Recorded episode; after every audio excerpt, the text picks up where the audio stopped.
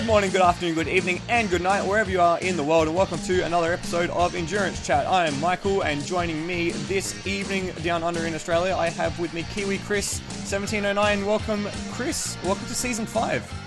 Woo! It's been so long since I've been on one of these. Has it? Oh, yeah, it has been, hasn't it? Yeah, work keeps getting in the way. Bloody work.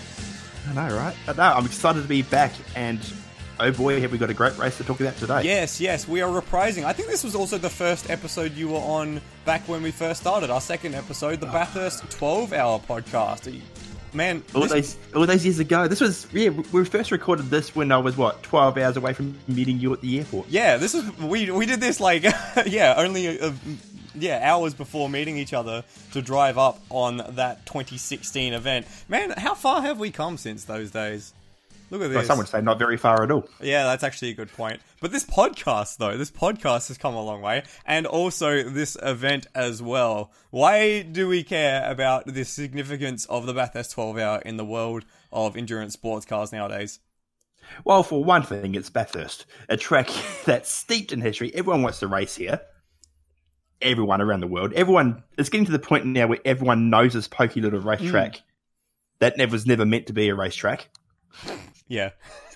And since the 12 hours come along and the GT3s come along, it's really just been a stratospheric rise in how it's viewed and how its perception is in the world community to now being one of the Blue Ribbon events events for teams to win and Ex- racing. Exactly. And in the GT3 era, which has only been the last, I think, eight years or nine years that the, the GT3 era has been at the Bathurst 12 hour, it's gone from like this pokey little uh, local race that maybe would get two or three GT3 teams uh, from other countries to like the lead event of the international intercontinental GT challenge. You know, the biggest SRO endurance uh, championship, arguably around the entire world. It's up there alongside events like the Spa 24 hours and uh, more recently Kyalami 9 hours, which has been really cool to see grow, and the Suzuka 8 hours. And is it Suzuka 8 hours or 10 hours? No, it's the California 8 hours. Yeah. Yeah, Suzuka 10, Kyalami 9, Yeah. uh, And then California 8, and 12 here. Yeah, but this is one of the events that has that history and that backing before the IGTC came around. So uh, for for all of the teams, they rate this as like the second or third highest GT3 race that you can win. Yeah, I mean, when you think about Bathurst as a racetrack, obviously you've got the thousand that's been here for what fifty five years now, Oh yeah, something like, something on those lines. So that's the greatest race in Australian history. This isn't far behind now, um, and we consider the old days. Like the twelve hour was a thing since nineteen ninety one, um, back in the days of Toyota Supras and Mazda RX sevens. exactly. It's great. It started off as a production car race, didn't it? Yeah, yeah. Um, then it became a twenty a twenty four hour back in two thousand and two, won both years by the Holden Monaro. Brilliant. And for those who don't know the Holden Monaro, it's basically like your most souped up family sedan. Like that's Yeah, with two doors. yeah, we're two. Okay, family coupe. Yeah. Um, and then, yeah, came back to production car roots with the BMW Mitsubishi Lancer. In 2011, GT3s have ruled the roost. So much so that the organisers went, oh, production cars, here's a six hour race for you. Yeah, and honestly, that's been probably one of the better decisions that the organisers of this race have made. Um, because I, I remember when the Bathurst 12 hour first started making waves on the international scene, a lot of people were saying, oh, with, you know, with these production cars, it's very difficult to pass. There's a lot of caution periods, you know, that sort of thing. And, you know, you know it was true. Uh, I remember the first 12 hour I actually sat and watched start to finish, which I think was the 2014 or 20 oh, I think it was the 2014 one. There was about eight or nine uh, safety cars just from production cars doing stupid things and getting involved in GT traffic. So the the fact that they've Yeah. separated the two now has been good for this event. Arguably, there is pros and cons like anything. I mean, the I guess the highlight of what you said there really came about when you had GT3 sharing the same track as Fiat 500s. Yeah, exactly. That was made me made me go, hang on, this probably is a bit a bit of a step too far. Yeah. And like we see stuff like that similar to things like say the Nordschleife, but even even compared to the Nürburgring 24, the room you have at this track is so room? minimal. Yeah, exactly. What room? Uh, you're basically at the mercy of the slower class cars if you come upon them anywhere from the cutting through to Skyline, and even if you don't get it done at Skyline, all the way down to the elbow. So it's really there is there is not a lot of room on this track to pass, but it's turned the 12 hour now into yeah one of the marquee events in Australian motorsport, and like. Chris, uh, Kiwi, uh, no, not Kiwi, Chris. Chris Washer said uh, on our Daytona podcast uh, not that long ago it's really become a little bit of the melting pot of Australian motorsports alongside the entire world of motorsports. We see a lot of uh, up and coming uh, like uh, club racing or supercar support series drivers make uh, race uh, make rides in this category. Uh, of course, there's a bunch of the Austra- best Australian drivers in these supercars that s- get seats in the 12 hour and it's it's really it's a really big mixing pot of the local talent versus the international brands. Yeah. And Bathurst seems to be a place where drivers are starting to make a name for themselves Hmm. as much as winning at Spa or winning at Le Mans. Um, you know, think back to 20, it might be a bit harsh to say, but Katsumasa Chiyo in 2015. Yes. Once his stint in, uh, on that race, and everyone knew what his name was after that. Even last year, Matt Campbell. Mm, exactly right. And Jake Dennis for that matter as Dennis, well. absolutely. Yeah. Yeah. So it, it really can create a bit of a name for people in Australia. And people still know Katsumasa Chiyo in Australia. Like whenever he comes to this event, he gets mobbed. People love him. People love him here. And it was for that drive in that 2015 event, uh, which like uh, if you haven't seen the the last 20 minutes that 2015 event, I would recommend checking it out because it was it was it was a bit mental. This place has a habit of turning it on, turning up the wick in the last 20 minutes. Yeah, last 20 minutes of 2015, last 20 minutes of 2016, Tony Anderson in 2017, and Yeah. all of last year. All of last year, yeah, and Yep. also 2018 as well. That was looking building to a very tense finish, and then we had the the big incident, the big red flag that kind of Mm. nullified everything. Anyway, uh, one uh, one thing you did mention though, there's no room to pass on this track. Now let's talk a little bit about this old track. Of course, it's very close to you and my hearts in terms of our motorsport knowledge. Um, but what is it about this track that sets it apart from some of the other big racetracks around the world? It's the undulation. It's, what is it, 161 meters from top to bottom? I thought it was 186 meters from top to bottom. It could be 186. I'm very, very tired, so it could be that. um, but yeah, the elevation here is unlike any other racetrack. The cor- some of the most iconic corners in Australian motorsport and world motorsport are here. It's steeped in history, and up top, it's literally one line. Mm. If you get out of the groove, you're going to hit concrete. It's just a case of how much concrete you're going to have for breakfast. Yeah, that's a great way of putting it. Uh, it's you mentioned that it's steeped in history. What what about this track makes it so historic? I mean, of course, we've talked about the Bathurst 1000, but you know, whereabouts did this track even come from? Yeah. So I love this. I always love telling this story. The track came about when the uh, mayor of Bathurst at the town at the time wanted to put a wanted a racetrack, but couldn't get permission. So he decided, oh, we'll put the scenic road. Oh, by the way, now we've got the scenic road. Can we race on it, please? Beautiful, beautiful. And that's how and that's how Bathurst was born. Yes, exactly, and that drew uh, it drew the uh, established Australian Endurance Classic, which was held at Phillip Island. From Phillip Island to Bathurst, it was originally a 500 mile race to start with. Correct. Back in the uh, old days of imperial units. Yeah, and then they changed it to a thousand kilometers when you know Australia started using the metric system properly. yes. Uh, and that man's name, by the way, who uh, who brought the race to Mount Panorama, um, he is he was called Walter McPhillamy. So at the top of the mountain there is McPhillamy Park, which is named after him. And honestly, that might be my favorite uh, corner on the track at McPhillamy. Uh, that that entire sweeping section at the top is one of the best parts to race in a sim when you get it right. One of the best parts to view when you're trackside, and one of the scariest parts to Oh. see cars go off at. Oh, I remember the year we we were up there together. The views going down there, basically, they come up over the Chris prior at Sulman Park at Reid Park, dip down, full commitment through McPhillamy, right on the edge of the curve, and they just sort of disappear, Yeah. disappear down the hill through the through the side of the S's. Remarkably the year where we only saw one car have an incident. Yeah. And that was one of them. And those are the radicals. Yeah, And it wasn't it a was one. so weird. Like you'd expect, I, I guess because a lot of these cars that were racing were like, well, because they're all downforce cars now. You don't really see that much of a uh, a mistake up there. But it's I I still think it's one of the most terrifying corners in Australian motorsport. But yeah, they seem to they seem to know how to get it right in the GT3 cars. Um, yeah. Absolutely. What about you? What's your favorite part of the track? Even though I so know the answer. iconic cor- There's so many iconic corners here. Um, the cutting is full commitment. Mm. Um, it's a place where we've seen it go wrong for so many cars before. So steep as well. So steep. So steep as well. One and six. So was the Forest Elbow. One and six. And was and of course that was the pass of the race last year. The pass of the year actually. at Forest Elbow, yeah, it was well up there. Um, Yeah. uh, from a like from an Australian fan's perspective, like you could see it coming. You could see it coming Mm. from a mile away. You knew that that was where it was going to be made. But the fact that he managed to get the, the the nose of that car tucked in and around that corner it was just amazing. It was. And I reckon my answer to this question changes every time you answer it. Ask it. Really? I reckon it does. But for me, my most uh, the favorite corner for me is coming into the chase. Yeah.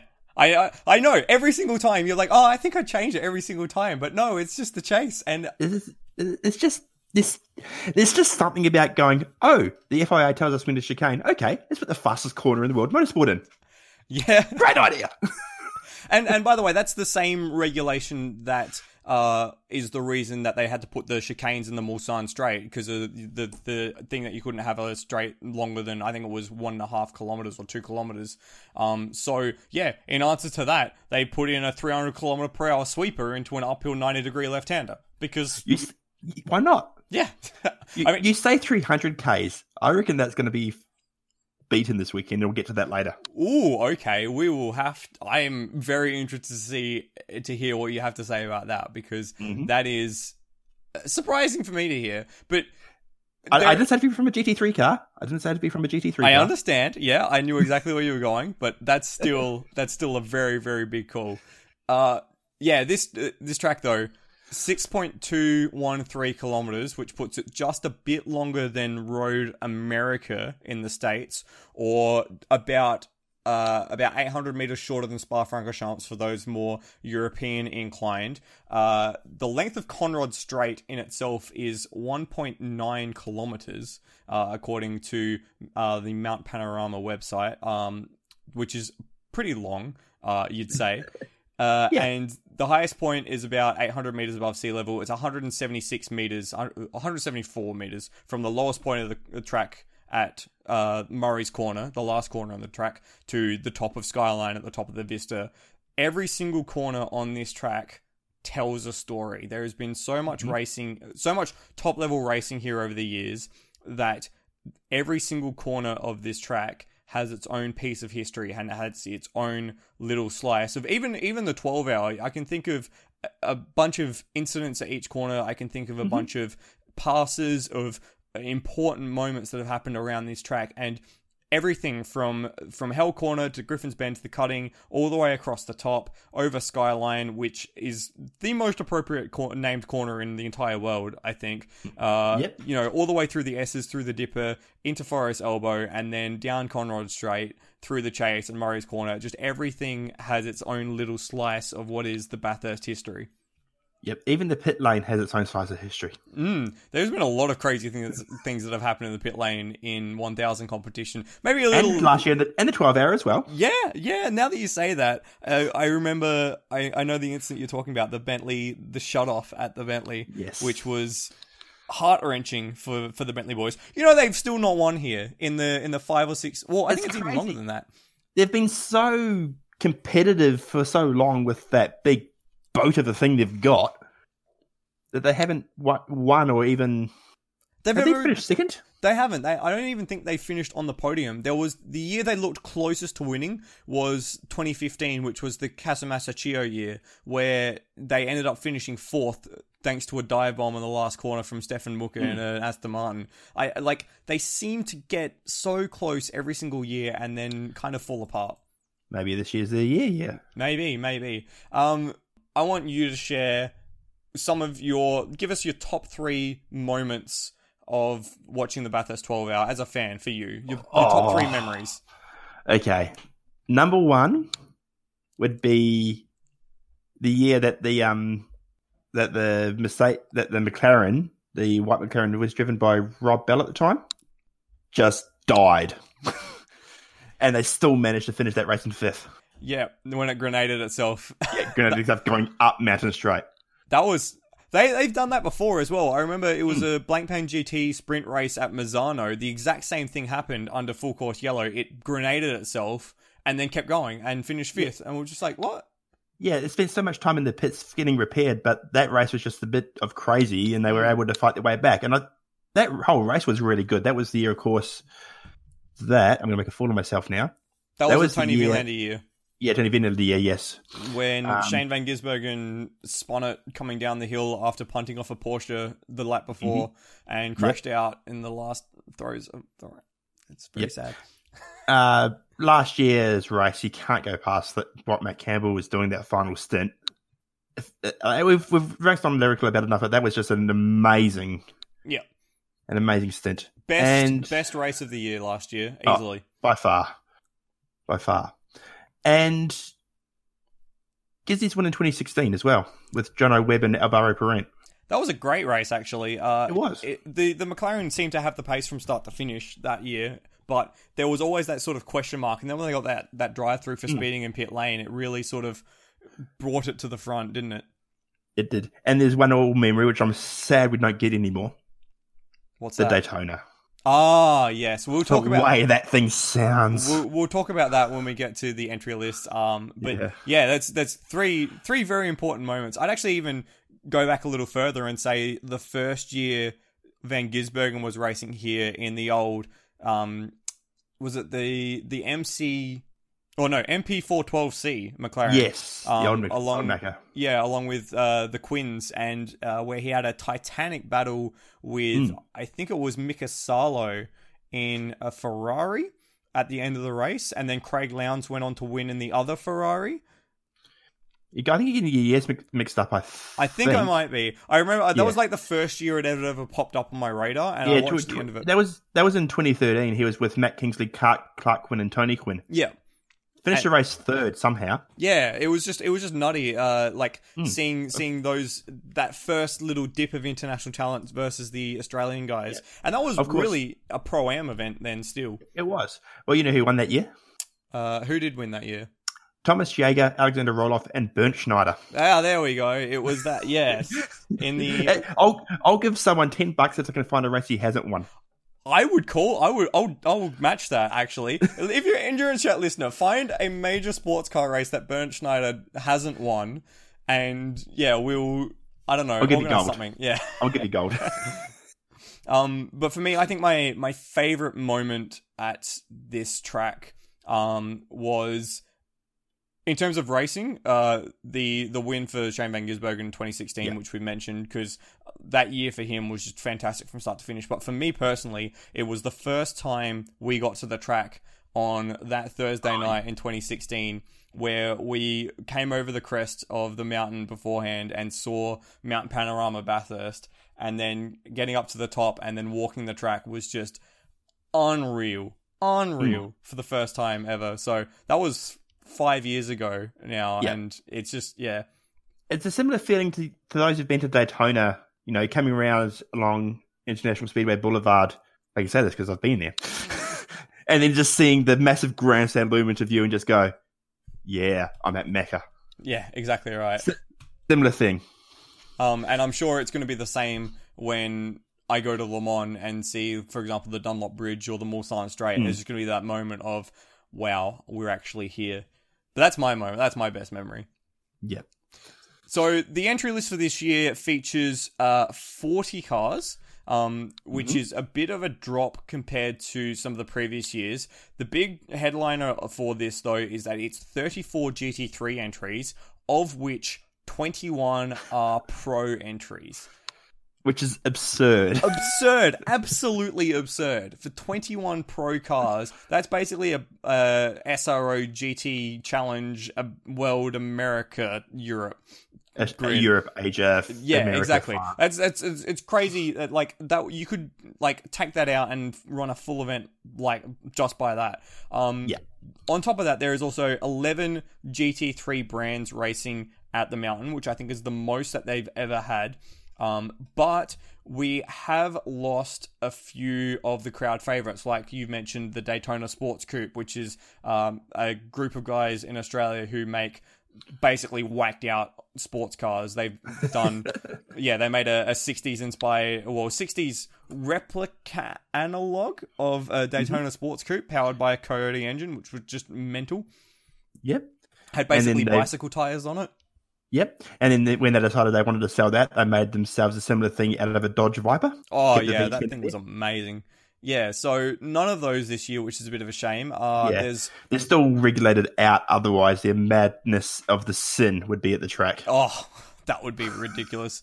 Um, there is also on the entry list uh, two GT4 cars and four MARC cars. Um, they're all running in the invitational class, and we'll get to them when we get down to them. We'll have a bit of discussion about our thoughts on the entry list as a whole afterwards. But let's crack on to what you're really here for, which is the classic uh, endurance chat entry list analysis. So we'll start. We'll start with the defending champions, Earl Bamber Motorsport. Um, Earl Bamber Motorsport uh, coming back uh, to this race after winning last year as the factory supported Porsche outfit. Um, this year, their pro car has a driver lineup of Earl Bamber and Laurens Vanthoor, uh, so creating the classic Bam- Bamthoor partnership that we've seen in IMSA competition around the world, and adding to that, seven-time Bathurst 1000 winner, two-time winner, two-time, three-time winner of this event, Craig Lowndes, as well. We're not starting off small, are we? No, no, no. Like this could straight up be the car that wins the race, just like straight away. Oh, uh, thing is, though, Craig Lowndes in a, is not in the Triple Eight stable for the first time at this race in a fair while. No, that's true. This is a very interesting uh, development for him, Mm. running outside of yeah the Triple Eight stable. It's, a, I think it's a great thing for him because um, it gives him a chance to shine. It's a great thing for Triple Eight too, which we'll come to that later. But it's not going to hurt the team at all, is it? Oh no, not even a little bit. no. Um, this would be his first time in a Porsche GT3. Look, honestly, I don't think that'll phase him. Like not even a little bit. No, he's driven enough crazy, crazy fun things in his time. Mm. The thing is, though, about this track, we haven't really touched on it yet, yet, but it's a lot like Le Mans and it's a lot like uh, the Nordschleife. Experience at this track counts for double or triple compared to experience at other Oh. tracks. So, Yeah, it's it's like Nurburgring. Um, if you chuck a, a ring a ring ringer in your car, you're going to do a lot better than if you're just chucking three random guys. And and that's not to say that you know international drivers won't get onto this track and be good immediately. It's to say that the the locals who might not have the outright pace of whoever from around the world who might not have the outright pace of a Vanthoor or, or a or a Bortolotti or a Haase are gonna be competitive simply because they have that track knowledge already. hmm And I don't think there exists a person in the universe that has more track knowledge at this place than uh, than Craig Lowndes.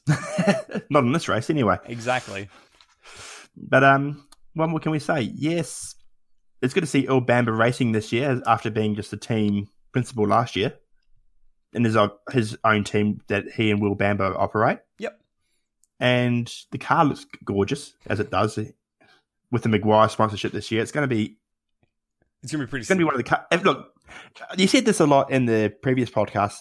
If this is not the podium, something's gone wrong. Yeah, uh, that's that's pretty pretty well right. Exactly. Um, this is just straight off the bat.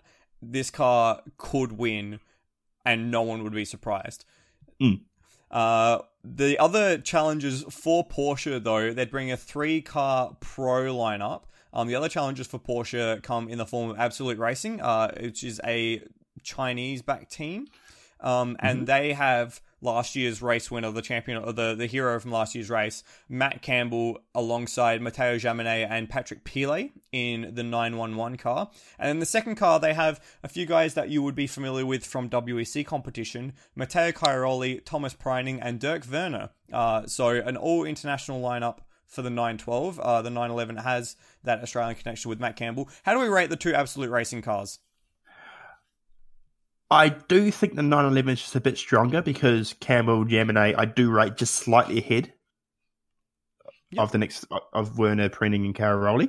Yep. That's not to say Pile's any slouch. yeah, that's a good point. um, but well, Absolute Racing, they've only been around for a few years in the Asian Le Mans series, haven't they? In Blancpain Asia, Yeah, they haven't they've been really they've really come on in leaps and bounds, and it's been great to see those Asian teams make a name for themselves on the world stage. Well, that was kind of the point of the IGTC. It's to get the local Hmm. teams running the cars with the uh, international brands unifying all the races into one big championship.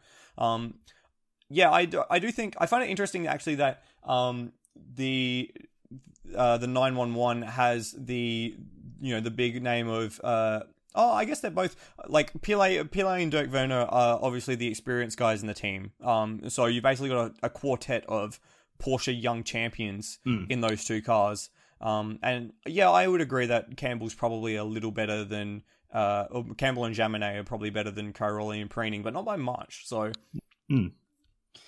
But I do think of the three Porsches, the number one's likely to be the best. how can you say that about Matt Campbell though? I know. That's why it sucks to say that.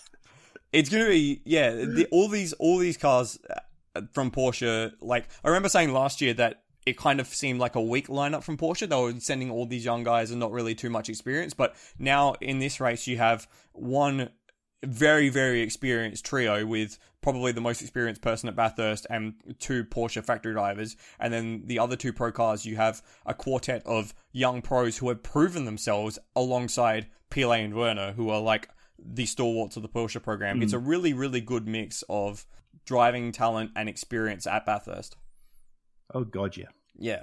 Uh, Audi are bringing along a trio of pro cars under the Audi uh, Audi Sport Team Valvoline banner, which released their liveries today, and they look amazing. Um, a great mix As of they always do. yeah, uh, white, red, and blue and green. It just looks very, very cool. Um, so they're boxing out the number twos. So you got car two with Christopher Haase, Dries Vanthoor, and Frederick, Frederick Vervisch.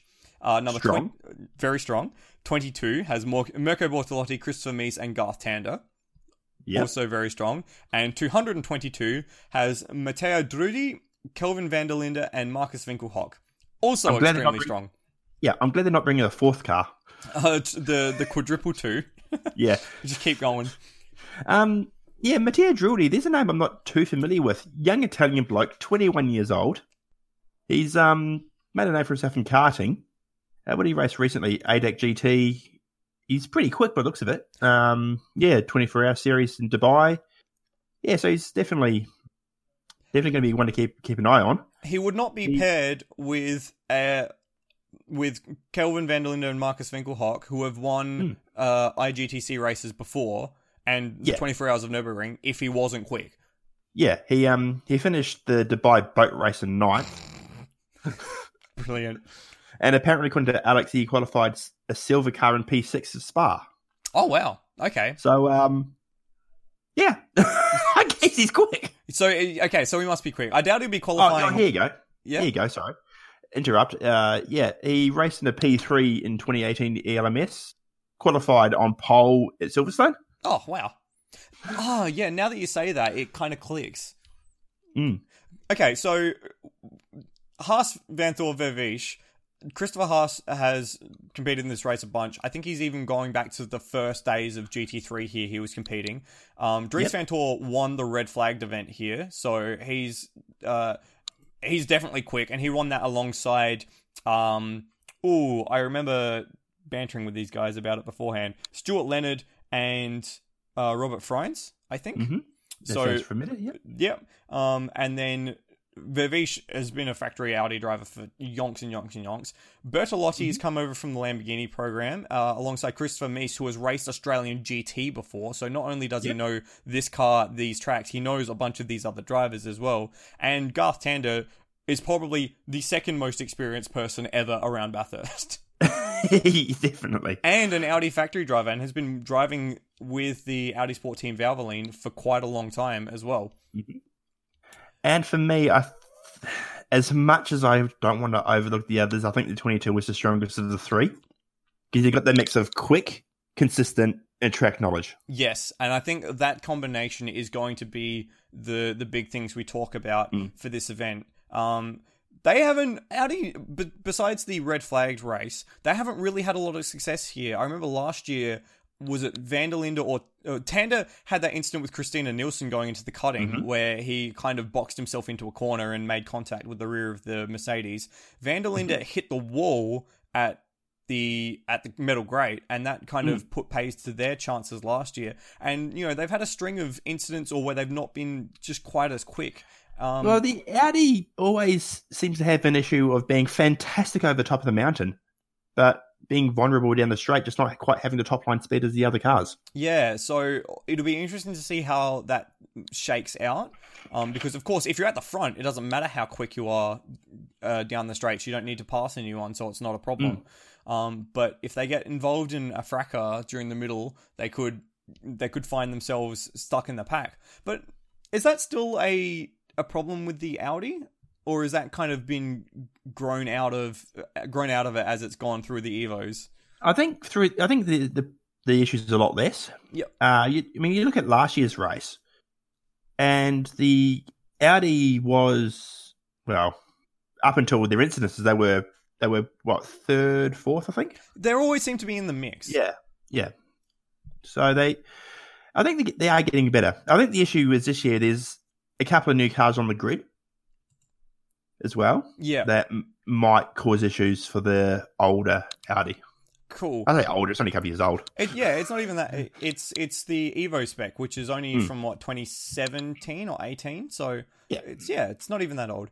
Um, the challenge from Bentley is the next one down the entry list, and they are coming along with the two pro cars, the Bentley boys. The, they bring in the Thunder, as they like to to say on their social media channels. So bringing the Thunder this year is a all British lineup in the number eight car, featuring Alex Buncombe, Oliver Jarvis, and Seb Morris. And then their international flavour comes in the number seven, Jules Gounon, Jordan Pepper, and Maxime Soulet.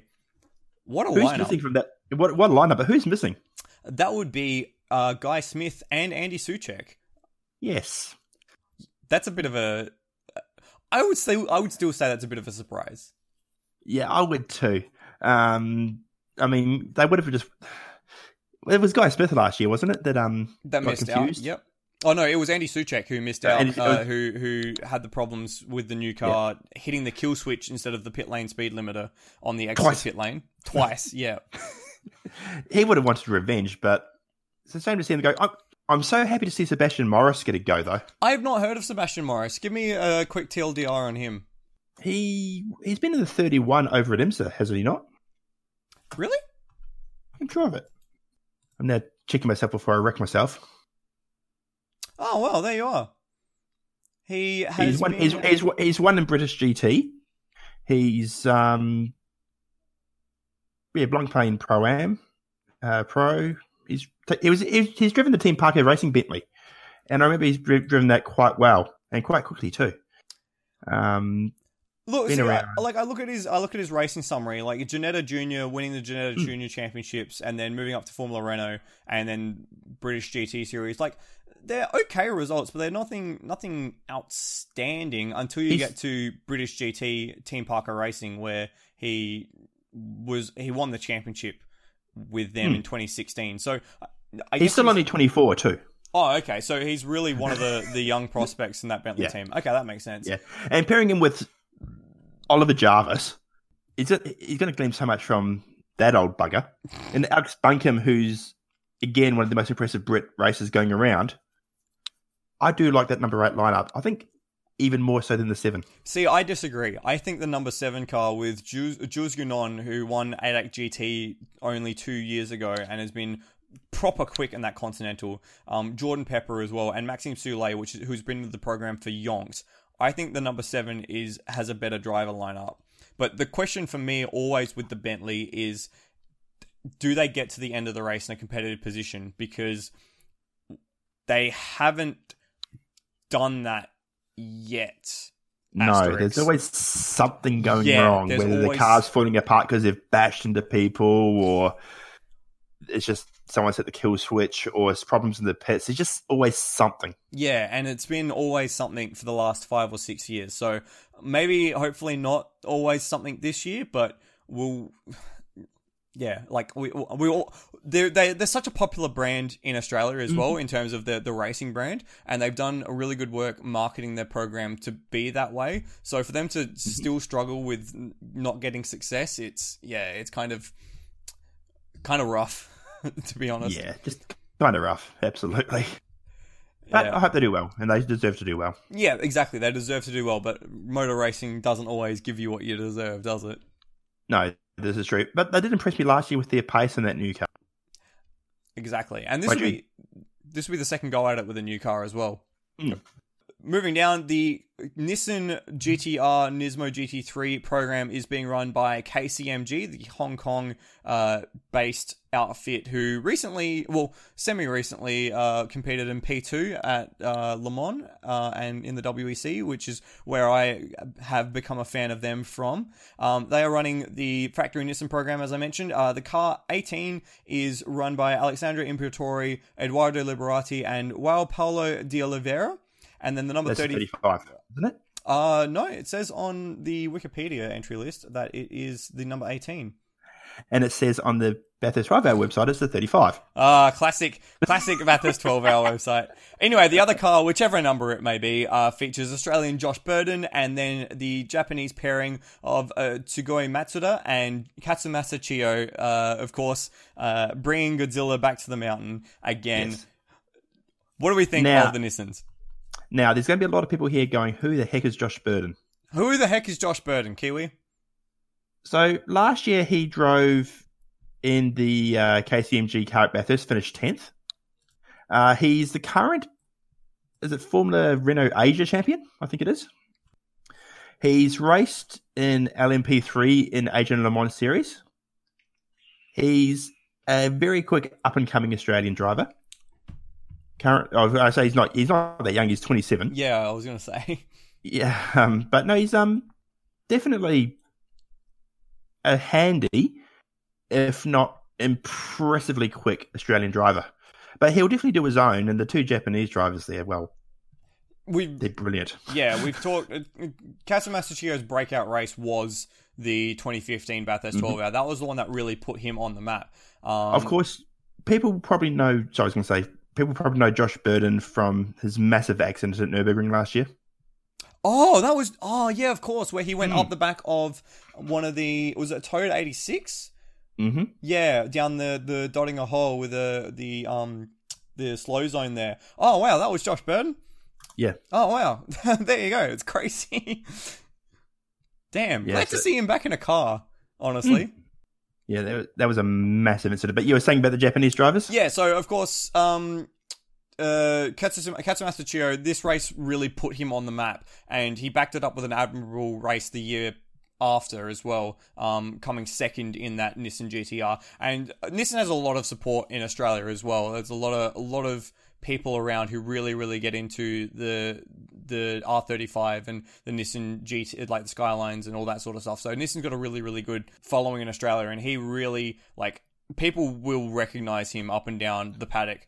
Um uh, and of course, uh, Ma- uh, Tsugio Matsuda um, has been a long time uh, Super GT driver, um, racing with the Nismo car, and has also raced at Le Mans with um, with KCMG in the Oreca.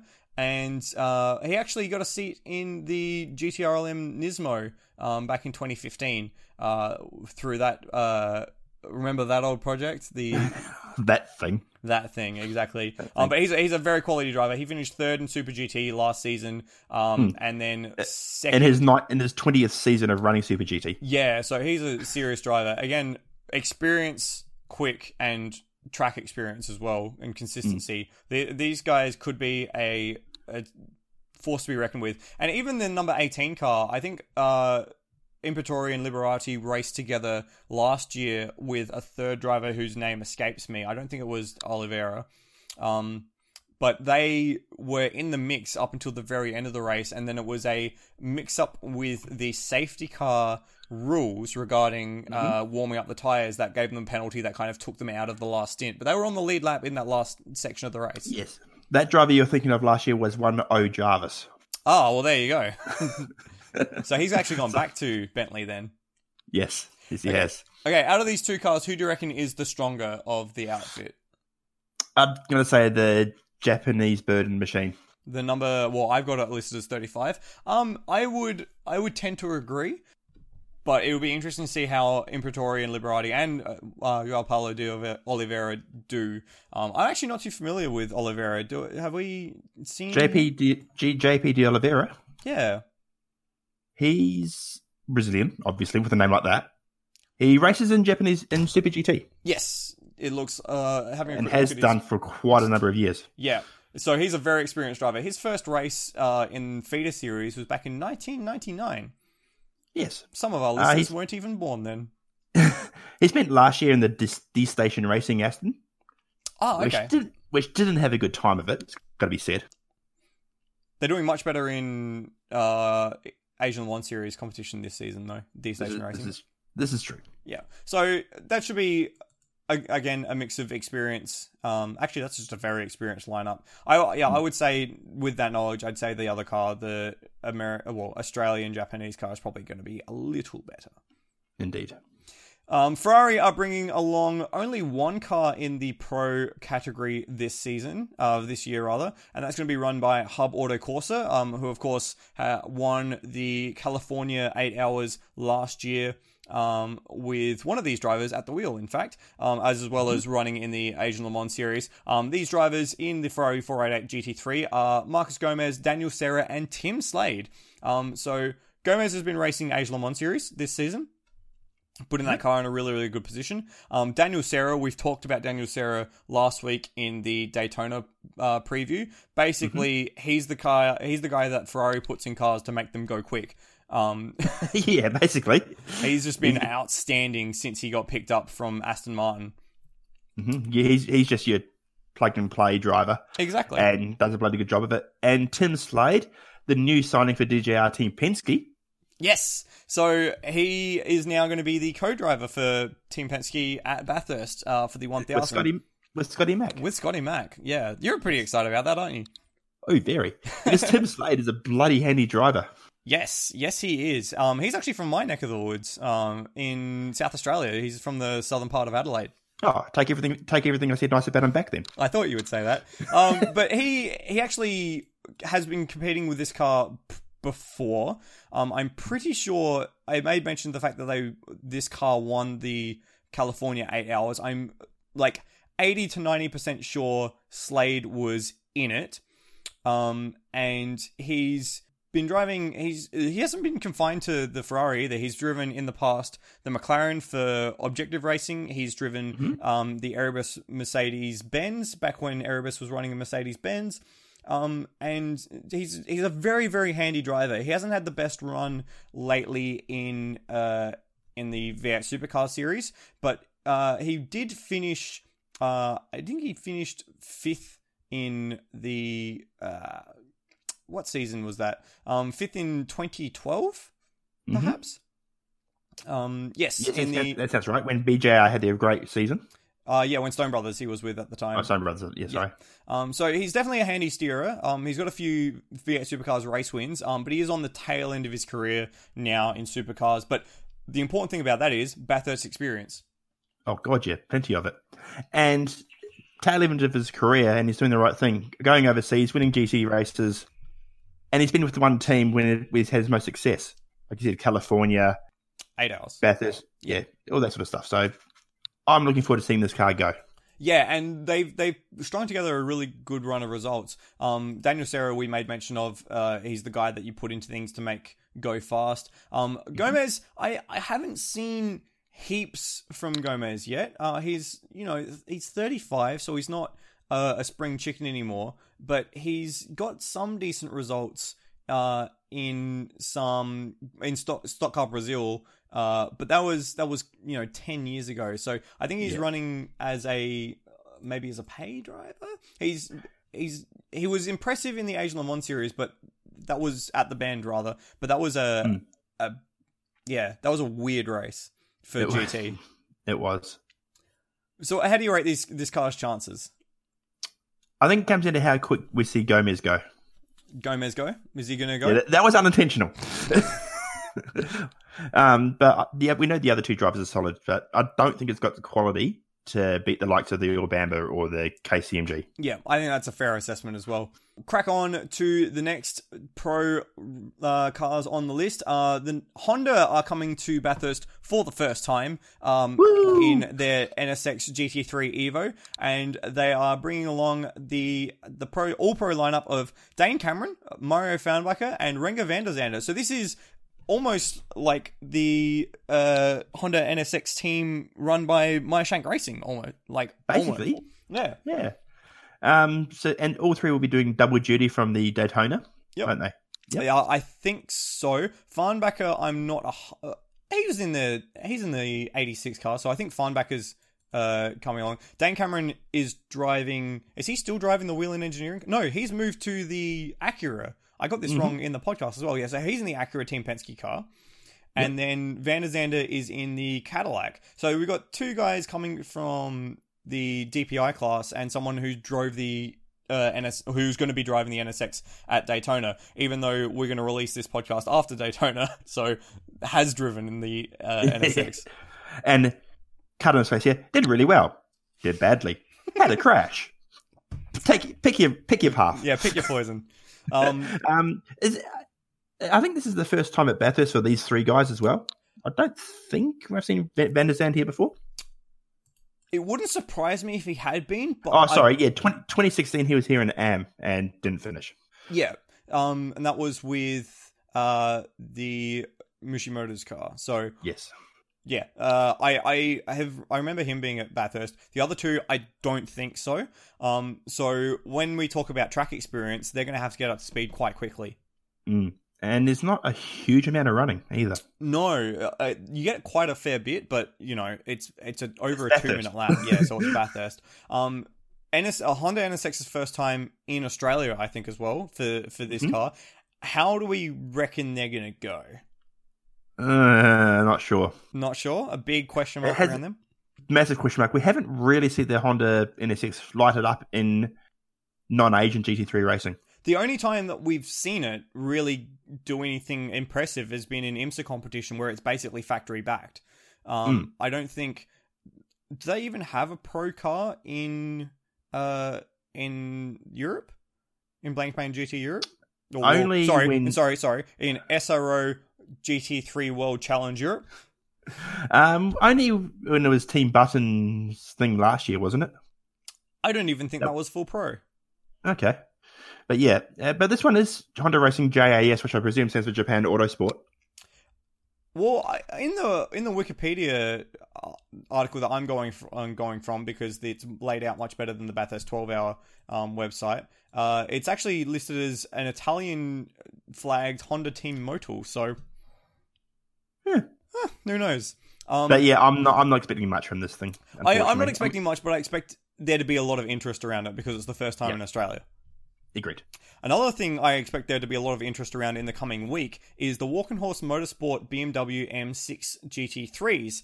The reason I'm expecting there to be a fair bit of interest around it is because we have no information yet on who the drivers for those two cars are. There is literally nothing that has been announced either on the Bathurst 12 hour hmm. website from BMW or appearing on the Wikipedia. And at this stage, it's a little scary. You'd, you'd want that all to I- be squared away.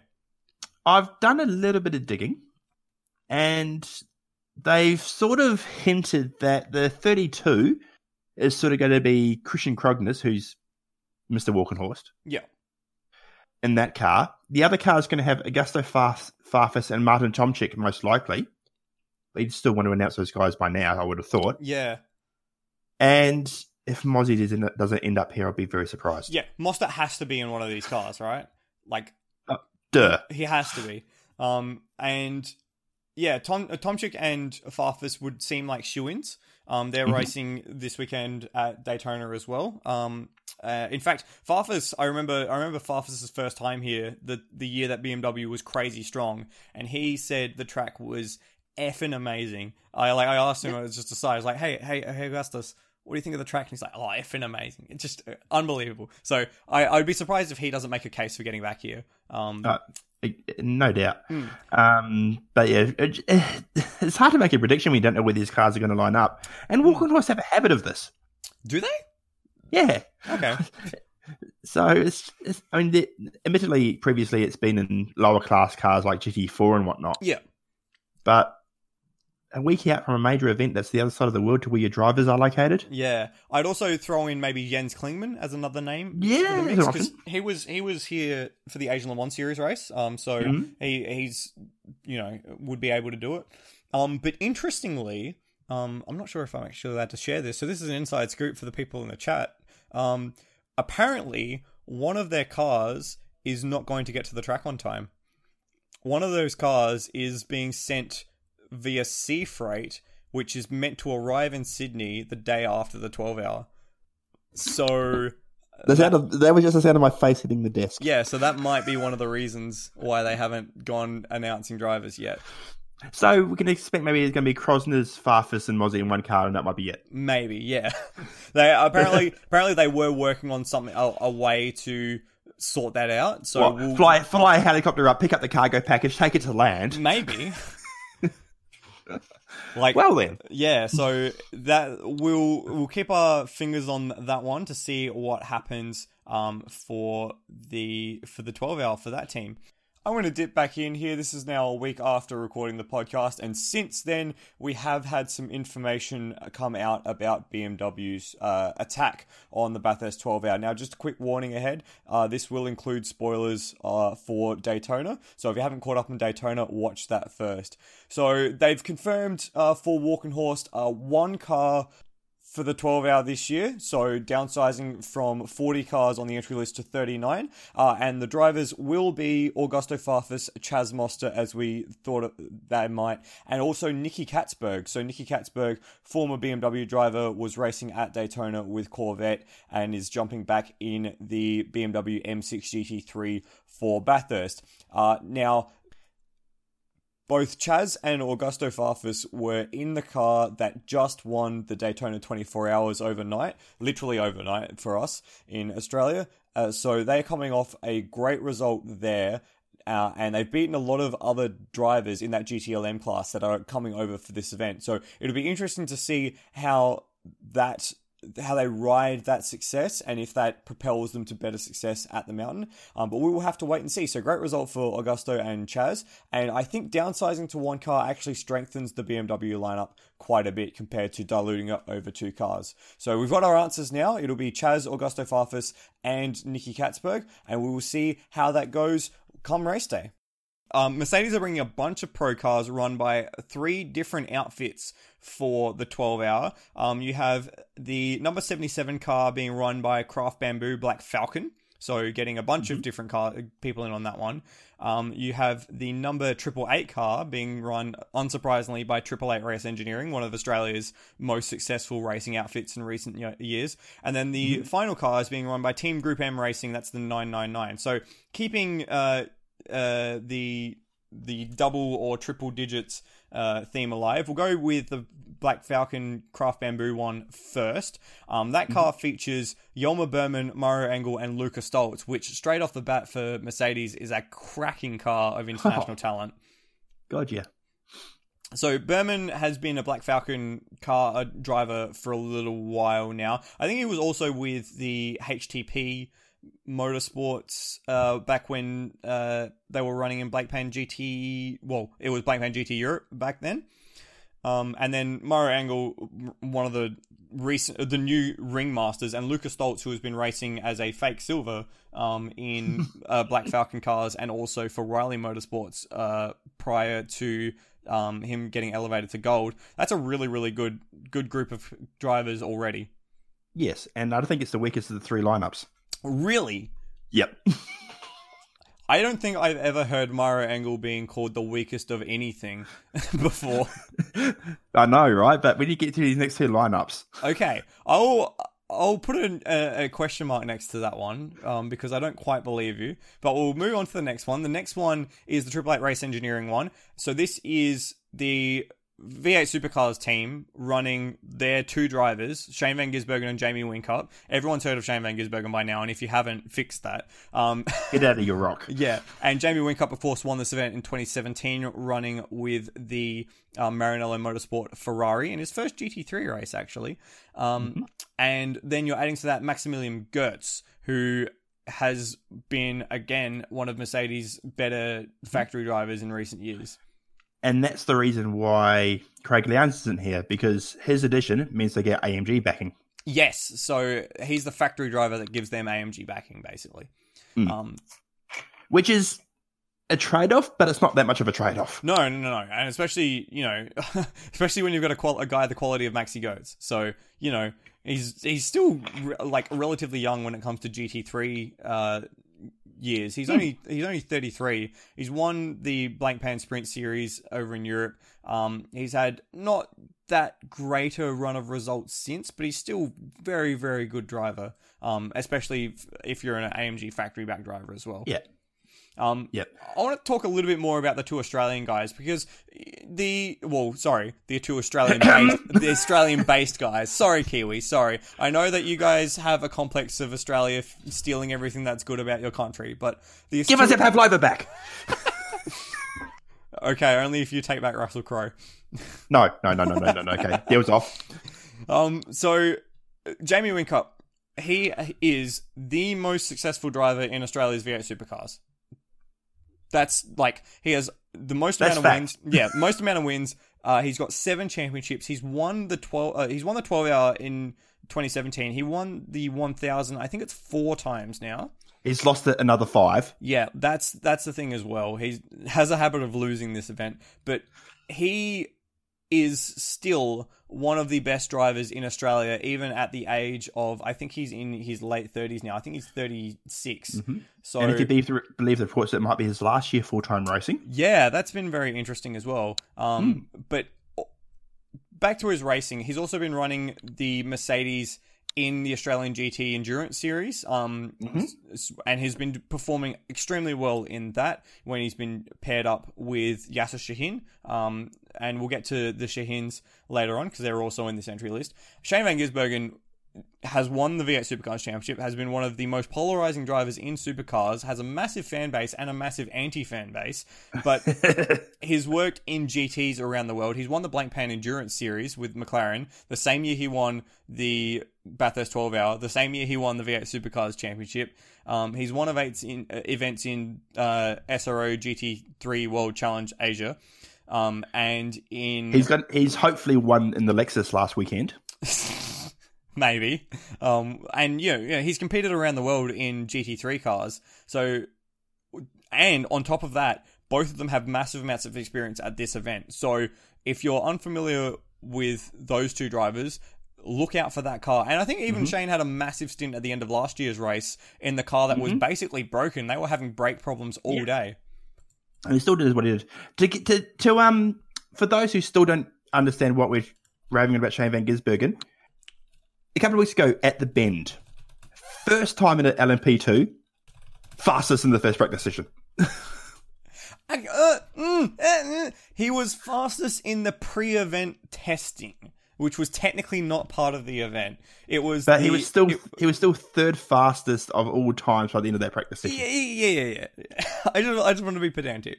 Um, but yeah, no, straight away, straight into a P2 car, immediately quick. So he, he can drive anything, and at a track like this, that kind of um malleability is good. Um, so definitely keep an eye on that car. The number nine nine nine car, Maxi Buhk, uh, Felipe Fraga, Raffaele Marciello. Uh, Marciello uh, earned his stripes at Macau. He won, I think, two Macau GT3 race uh, years in a row, and then I think he went on and won the Blancpain European Series as well. Felipe Fraga, Stock Car Brazil racer, recently upgraded from uh, silver to gold, um, which means he can't uh, race with uh, the Riley Motorsports team in WC anymore. Uh, and Maxi Buhk, just how many good people do? How many good drivers with the name Maximilian do they just keep finding in Mercedes? It's ridiculous. It's crazy. It's absolutely so. If I change my name to Maximilian, does that make me a good race car driver? no, you have to also be German. Das. Um, uh, Buhk has had a bit of a, a roundabout way of getting to this point. Um, he Mm-hmm. used to race with HTP Motorsport when they were running the factory Bentley team. Then they got uh, when HTP moved to Mercedes, he stuck with HTP. Um, went on to win uh, basically everything with Mercedes. Um, Blancpain GT Series uh, came second in the Endurance Cup the first year with them. Um, he actually went back to back in the GT Series, uh, winning with HTP. Uh, and then since then, it's been a little quieter, but still very, very solid driver. Um, third last year in the Inter- Intercontinental GT Challenge um, in the drivers' standings. Uh, and yeah, has been doing a lot of racing for Mercedes. So very, very good driver, Maxi Buhk. Very, all three very good drivers. There's one wild car here we haven't talked about that's very important. What is the wild card?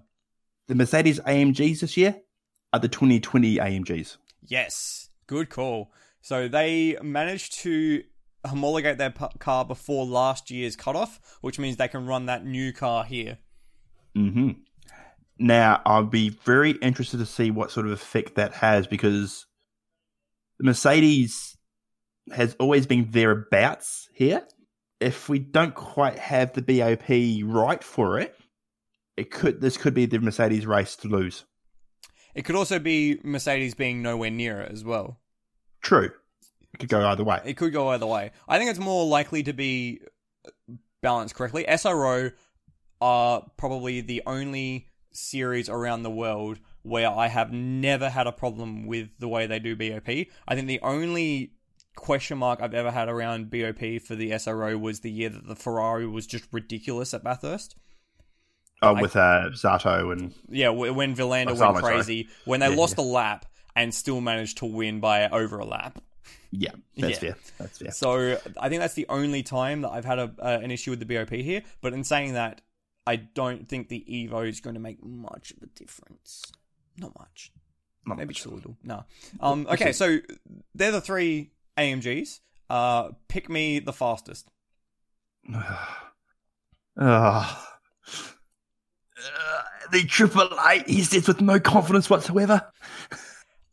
I mean, I agree, but it's it's that tight, and I think the thing that tips me towards the triple eight is uh track knowledge. It's Yes. just, that's that's that's the only thing, and that's even like not saying anything about like the other drivers from around the world. The fact that they the Whincup and Van Gisbergen are in the same team that they'd normally be running and in the same car that they have been running in GTS and on this track which they know so intimately well. I think I, I like I, you can't go past them. No, I agreed. I think Winbergen will be the best of the Mercedes. Winbergen. Win- Yeah. Whincup. Yeah, okay, I get it. I get it. Nicely, nicely done. Uh, McLaren are bringing their 720S to Australia for the first time. Uh, sorry, for the 12 hour for the first time. Uh, They are running the single pro car out of there too. Uh, is the number 60 from Team 59 Racing with drivers Ben Barnicoat, Alvaro Parente, and Tom Blomqvist. Now, Blomqvist is an interesting pickup for me. I didn't realize he was factory, uh, well, McLaren associated. Um, neither did I actually. Uh, well, he's. I, think, I actually he was BMW. Yeah, that's what I thought.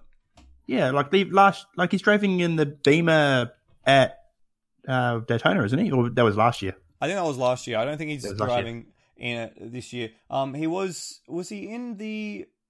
No, he wasn't in the BMWs at Le Mans. So yeah, To to be fair, with BMW shuttering their program in WC land, yeah, he's on the market. apparently he just left BMW.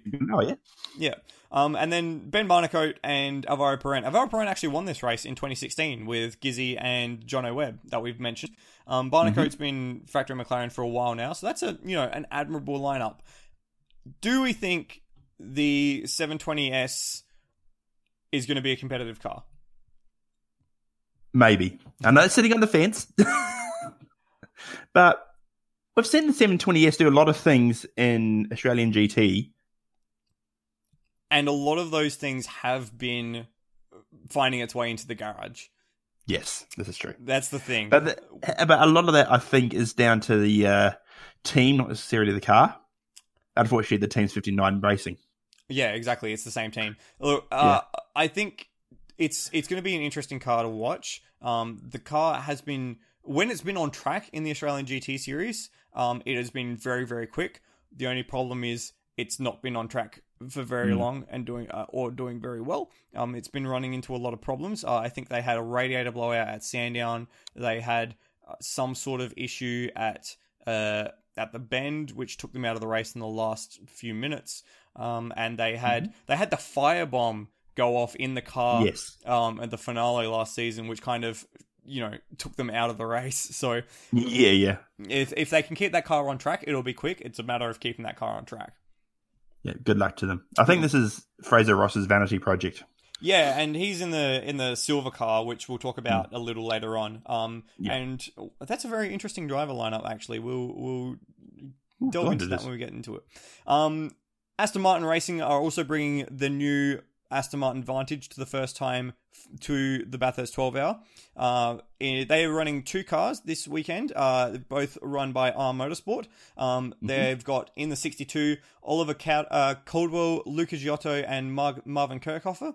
Um, I have those in the 76, but okay. Again, this is the classic Bathurst 12 hour uh, lineup thing. And then in the number 76 is Jake Dennis, Scott Dixon, and Rick Kelly. What an interesting trio of drivers in that other car.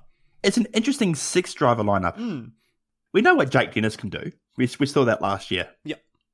We know what Rick Kelly can do, and he's the, he's there because Castrol's there and he's bloody quick. Yes, Rick Kelly is the team principal slash lead driver of Kelly Racing. Um, for those outside of Australia, um, who have been running uh recently up until this season the Nissan uh, Altima in the V8 supercars. Now, now that Nissan have withdrawn from the V8 supercars, he's uh running with Castrol backing, as you made mention of, and Castrol is sponsoring R Motorsport, and that car looks freaking sick. It doesn't it? And then Scott Dixon. Is this his Right. first race in the G- Is this his first race in the GT3? Or Because he's obviously GT GTE. He's going to be racing a prototype this weekend, or at, he raced a prototype at Daytona. he's I don't think he's even GT3 car. He's mostly raced IndyCar and Daytona prototype. Oh, and the GT Le Mans. Yeah, this might be his first race in a GTE car, like ever. A I'm GT3 so car, rather. to- I'm so excited to see what he can do That's because weird. So weird. yeah, um, I really want to see what he can do because, of course, growing being born in Brisbane, growing up in New Zealand, Bathurst means everything to him as much as does any other person from this country.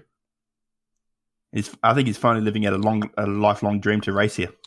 Yeah, right. I don't think he, uh, he's not raced here in V8 supercars at all. So No. this is this is going to be his first race at Bathurst. Um, uh, interestingly, yeah. Well, of course, he's running under a New Zealand license because he's just Yes. apparently he was New Zealand Sportsman of the Year back in 2008 and 2013. Yeah, What, those are, those the years the the All Blacks didn't do anything, so we had to pick someone else. yeah, good call.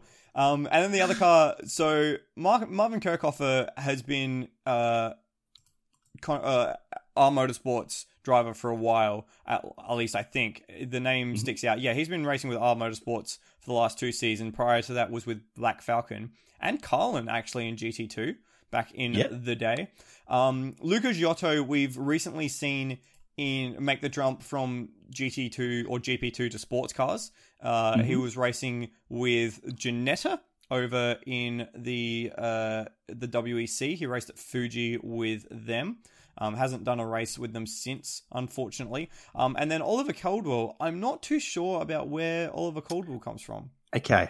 I he has very little racing history to go by because he's only 17. Oh well, there you go.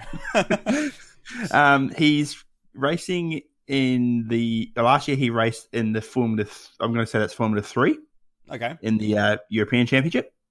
He won at Imola with and two second places, and th- a, trio of third places as well at Hungaroring. Okay. Um, So he's no scrub.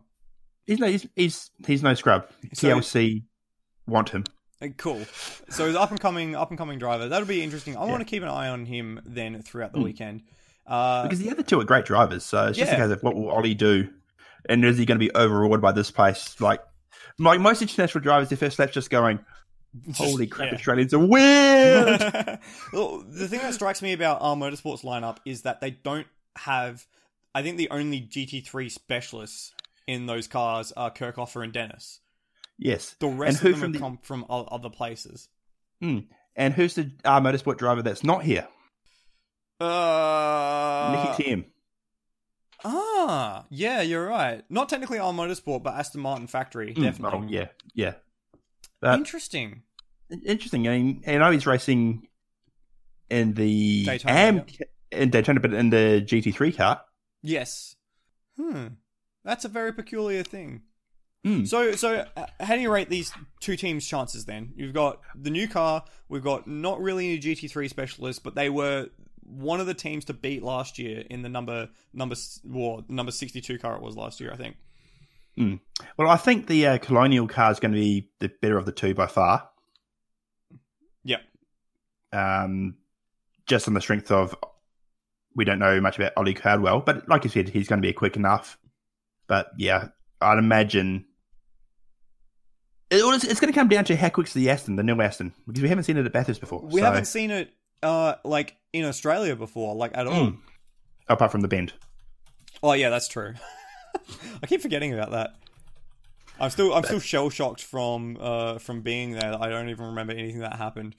Oh, you were busy working. I was I was busy working a little bit. Um, so last year, Jake Dennis and Marvin Kirchhöfer both were in that car together with Mathieu Vaxivière to finish second uh, overall. So I think yeah, that's it's it's a bit of an enigma for me. I, I've got a big question mark next to that one for me. Yeah. Uh, a car I don't have a question mark around is the Lamborghini Huracan GT3, uh, being piloted or well, being run by uh, Orange One FFF racing team. We've come out of nowhere basically and just started winning in Blancpain straight away. Um, Yep. They are the uh, factory supported car for Lamborghini, and they have Andrea Caldarelli, Marco Mapelli, and Dennis Lind in the car. What do you want me to say? They're fantastic. They are fantastic. Um, so I think this is uh, Dennis Lind's ooh, first run out as a GT, th- uh, a factory GT3 driver. That can't be right. Mm. Uh, no, that can't be right. There's there's nothing on him post 2016 uh, in on Wikipedia, which is a bit annoying. Um, but in saying that, he is uh, he's a McLaren factory uh, McLaren Lamborghini factory driver who's won uh, uh, Lamborghini Super Trofeo. Uh, he was the winner in 2016 uh, of the World Mhm. Finals. So he's definitely got some got some stuff behind him. Um, Absolutely. And we know the car's going to be strong, but for the fact that Lamborghini's never be, really been strong here. well, they've never run a pro team here. The, This is the true. only teams even that- their even the AM teams haven't really. Yeah, well, I think that's more of a Australian AM problem than well, an Australian team problem rather than a Lamborghini problem. But Caldarelli and M- Mapelli, those names are two names I really am familiar with, and they are both very, very quick drivers. God, yeah. So, Uh, I've, I've got this in the category of podium unless something goes horribly wrong. really, you're rating them that highly? I am. Wow, that's that's a bit of a stretch. That's more than I would be willing to give them. I think.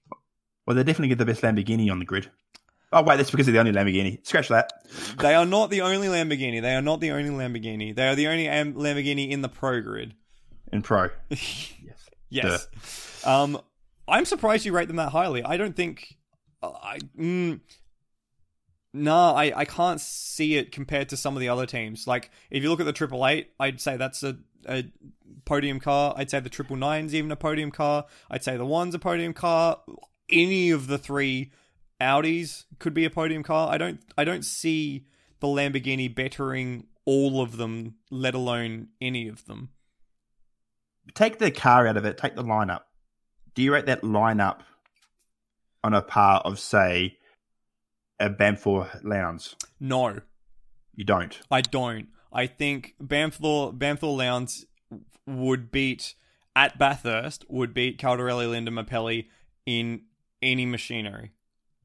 At Bathurst. Mm. Okay. Maybe not maybe not anywhere around the world, but at Bathurst. Okay. No, I'll, I'll I'll I'll pick up what you're putting down there. That's a. I still reckon there's a. I still reckon there's a car that's going to be very close to the podium. Yeah, I, I'd say it'd be it'd be a top five car, but to say it's definitely a podium unless something goes wrong, I think it's a bit much for Okay, me. That's fair. That's fair. Cool. Um, Everyone's entitled to their opinion, especially if it's wrong. especially if it's wrong. In fact, on this podcast, only if it's wrong. exactly. That's it. That is the pro grid. Cool. So that is the 21 pro cars. Uh, we've had a bit of go of each of them. Now, give me a top three. You've said that the Lamborghinis should be a podium, so obviously Yep. you're committing to that, and I'm not letting you I get am. away from that. Give me, No, give me two other That's cars. So I so obviously 63 Lamborghini Huracan. Huracan. Huracan. Uh, the number one Earl Bamber Motorsport because why not? Low Bam Thor. yep. Banfield Low. Um, and stuff at the Triple Eight. Yeah, that's pretty much where I was going as well. I was going to go With- one triple eight and triple nine. Uh, So If I had to add a fourth car in there, I reckon it'd be the the KCMG.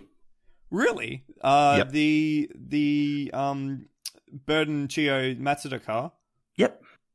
Huh. I You I have reckon- been known. You have been known on this podcast for making some really dark horse predictions that either do very, very well or absolutely terribly. But I reckon Josh Burdon's one of those drivers that this. You because you know how every year the race has a driver that sort of comes out of the ether. yeah. Okay. I reckon this might be his race. He he will be the one esteemed into Bathurst folklore forever. Yeah, Ah, fair enough. Um, I like what I see from him. okay, okay. I'll give you one more car as well. We'll do a top five. Okay, fine. R Motorsport sixty-two. Kelly Dennis Dixon. I'm interested to hear that you're steering away from the uh the Audis and the Bentleys. Yes, I am. Hmm. Not because I don't think they're capable, just because I think Bathurst is the sort of place that throws up wild cards. So sometimes you get some wild card results, and that's sort of where I'm going here. you are nothing but a wild card in your personal life, aren't you? No, Very true. Not. No, he's not. Oi. Interesting. Okay, because I would I would definitely say at least one of the Audis. I can't really choose between them, but I I'll throw my lot in behind the twenty two. Um, and uh, like I'd say I'd say the seven maybe. It's it gets very like there's not really anyone that re- super stands out in the crowd um beyond those those three first cars that I mentioned. So yeah, really interesting. Huh. So yeah. the pro race is in itself is going to be crazy. Twenty one cars that we've made mention of. On top of that as well, there is also pro am and silver cup cars that uh, are going to be racing in this event, and there's some really really interesting names, not only from a Australian perspective, but from a worldwide sports cars perspective as well in these categories. Um, and of course, these cars can also compete for IGTC points and IGTC standings. Um, so I think was it Kenny Habul last year won the IGTC Pro Am category. Mm-hmm. Kenny Habul won something. What? Um, Kenny Habul didn't crash or something? What? yeah, okay, that's a bit mean. Sorry, we love you, Kenny. It's amazing. He he's got a second place at this race before as well. Yes, he has. Yeah. Um, so we'll go we'll go through the the pro am listing as well. So I think there's let me just quickly count them up. One, two, three, six, four, seven. It says on my list. Huh. Yep, seven. Ha. Six, according to Bathurst 12 our website. It? Okay, we'll go through these. we'll, we'll, we'll, we'll go through them. What's the worst that could happen? Um, so the first one is being run by Earl Bamber Motorsports in the Porsche. So this is the number 12 car of David Calvert Jones, um, who has been running Pro Am at Bathurst for the last few years in Porsches, um, famously with the Ice Break sponsorship, uh, if you've seen the car prior. And then uh, young up and coming New Zealand uh, Porsche driver Jackson Evans, um, who Yep. won the Porsche Carrera Cup Australia was it two seasons ago and co- got picked up into the Porsche Young Driver program to race in Super Cup and that sort of thing. Yep. And is going around again this year. Oh, is he going around again? Okay, fair enough. Yep. And just some French guy called Romain Dumas. Who? Yeah, you know, I think he just raced at Le Mans once or twice. Might have won a WEC championship. You know, no, Yeah. no big deal. This is, um, yeah, no big deal at all. This is eerily similar to when Matt Campbell burst on the scene at Bathurst. eerily similar. Exactly. It was in this car as well, wasn't it? Yeah, with with David Calvert Jones, Patrick Long, and Alex Davison. Yeah, And, and, then Romain Dumas instead of Patrick Long. That's a that's a wash. If not, this car be even being better. Exactly, and and this kind of sets it up perfectly for a guy like Jackson Evans to come in and do something stupidly cool. Um, because if you've been following, like I've been following him through like the lower ranks of Porsche Carrera Cup in Australia, so it's got like the Challenge Series and then the main game, and he would just tear weekends apart, series apart. He was unstoppable. So Mm-hmm. for him to get an opportunity like this on this sort of stage, keep your eyes on him. He's going to do Oh. something amazing. He's going to do something amazing, and I'm pretty sure that when Super then Porsche Carrera Cup raced here, he won two of the three races. It wouldn't surprise me because he is that good in in these. Yeah. sort of cars. Uh, so got- I was going to say, and of course, David Calvert Jones. We know what he can do. oh yeah. Um, as far as pro am drivers in Australia go, just just he's he's an absolute rock. Just an absolute rock. Yeah. Absolutely. So that car this weekend isn't running with Ice Break sponsorship. They're running with uh, Ned Whiskey spo- sponsorship. So It's a, bit harder. It's just a, it's yeah, stepping it up in a, a little bit. Um, but it's going to be that's going to be a car to watch in the program pro am outfit. They they And might the- even they might even be top five overall with this driver lineup. Well, top five out of seven is not a stretch, is it? No, no, no. Out overall, not Oh, in, overall. pro am. I'm I'm talking overall. This car has finished. I think in 2017 they finished fourth overall. So This is true. so Calvert Lewins is no scrub, and uh, they they're definitely they definitely have the capability. If, for example, if can uh, sorry, if Evans has a cracking race, to do something ridiculous. In fact, Yeah, this so- this race, uh, this car finished second overall in 2017, the year that uh, Vilander did Vilander things. Yeah. And because that was Marc Lieb instead of Romain Dumas, so you know. Mm. but yeah, that, this is a car definitely worth watching. Um, it's definitely going to be better than the other portion of the program grid. Uh, we'll have a bit of a chat of that one then. Um, Grove Racing, uh, this car is going to be run, of course, by Stephen Grove, who runs, I believe it's a um, toilets, uh, like mobile toilets and sanitary company. Grove Hire, Grove, yes. Grove Hire, yep. Um, and construction. He was. and uh, okay. the school near me was being constructed by Grove Hire. Oh, well, there you go. Um, and then his son Brenton Grove, who is uh, who was running Super Two recently, you know, semi decent results. And then Ben Barker, who was raced with uh, Grove Motorsports before, and also with Gulf Racing in the WEC competition. Interestingly, that this car is in Pro Am because it, Stephen Grove was always your B class Carrera Cup guy Yes, who would just pay pay to win, basically Yeah. bringing out guys Barker or Imperatori and that yeah, sort of stuff. Yeah, exactly. Um, but now B class isn't Carrera Cup, so he can't do that.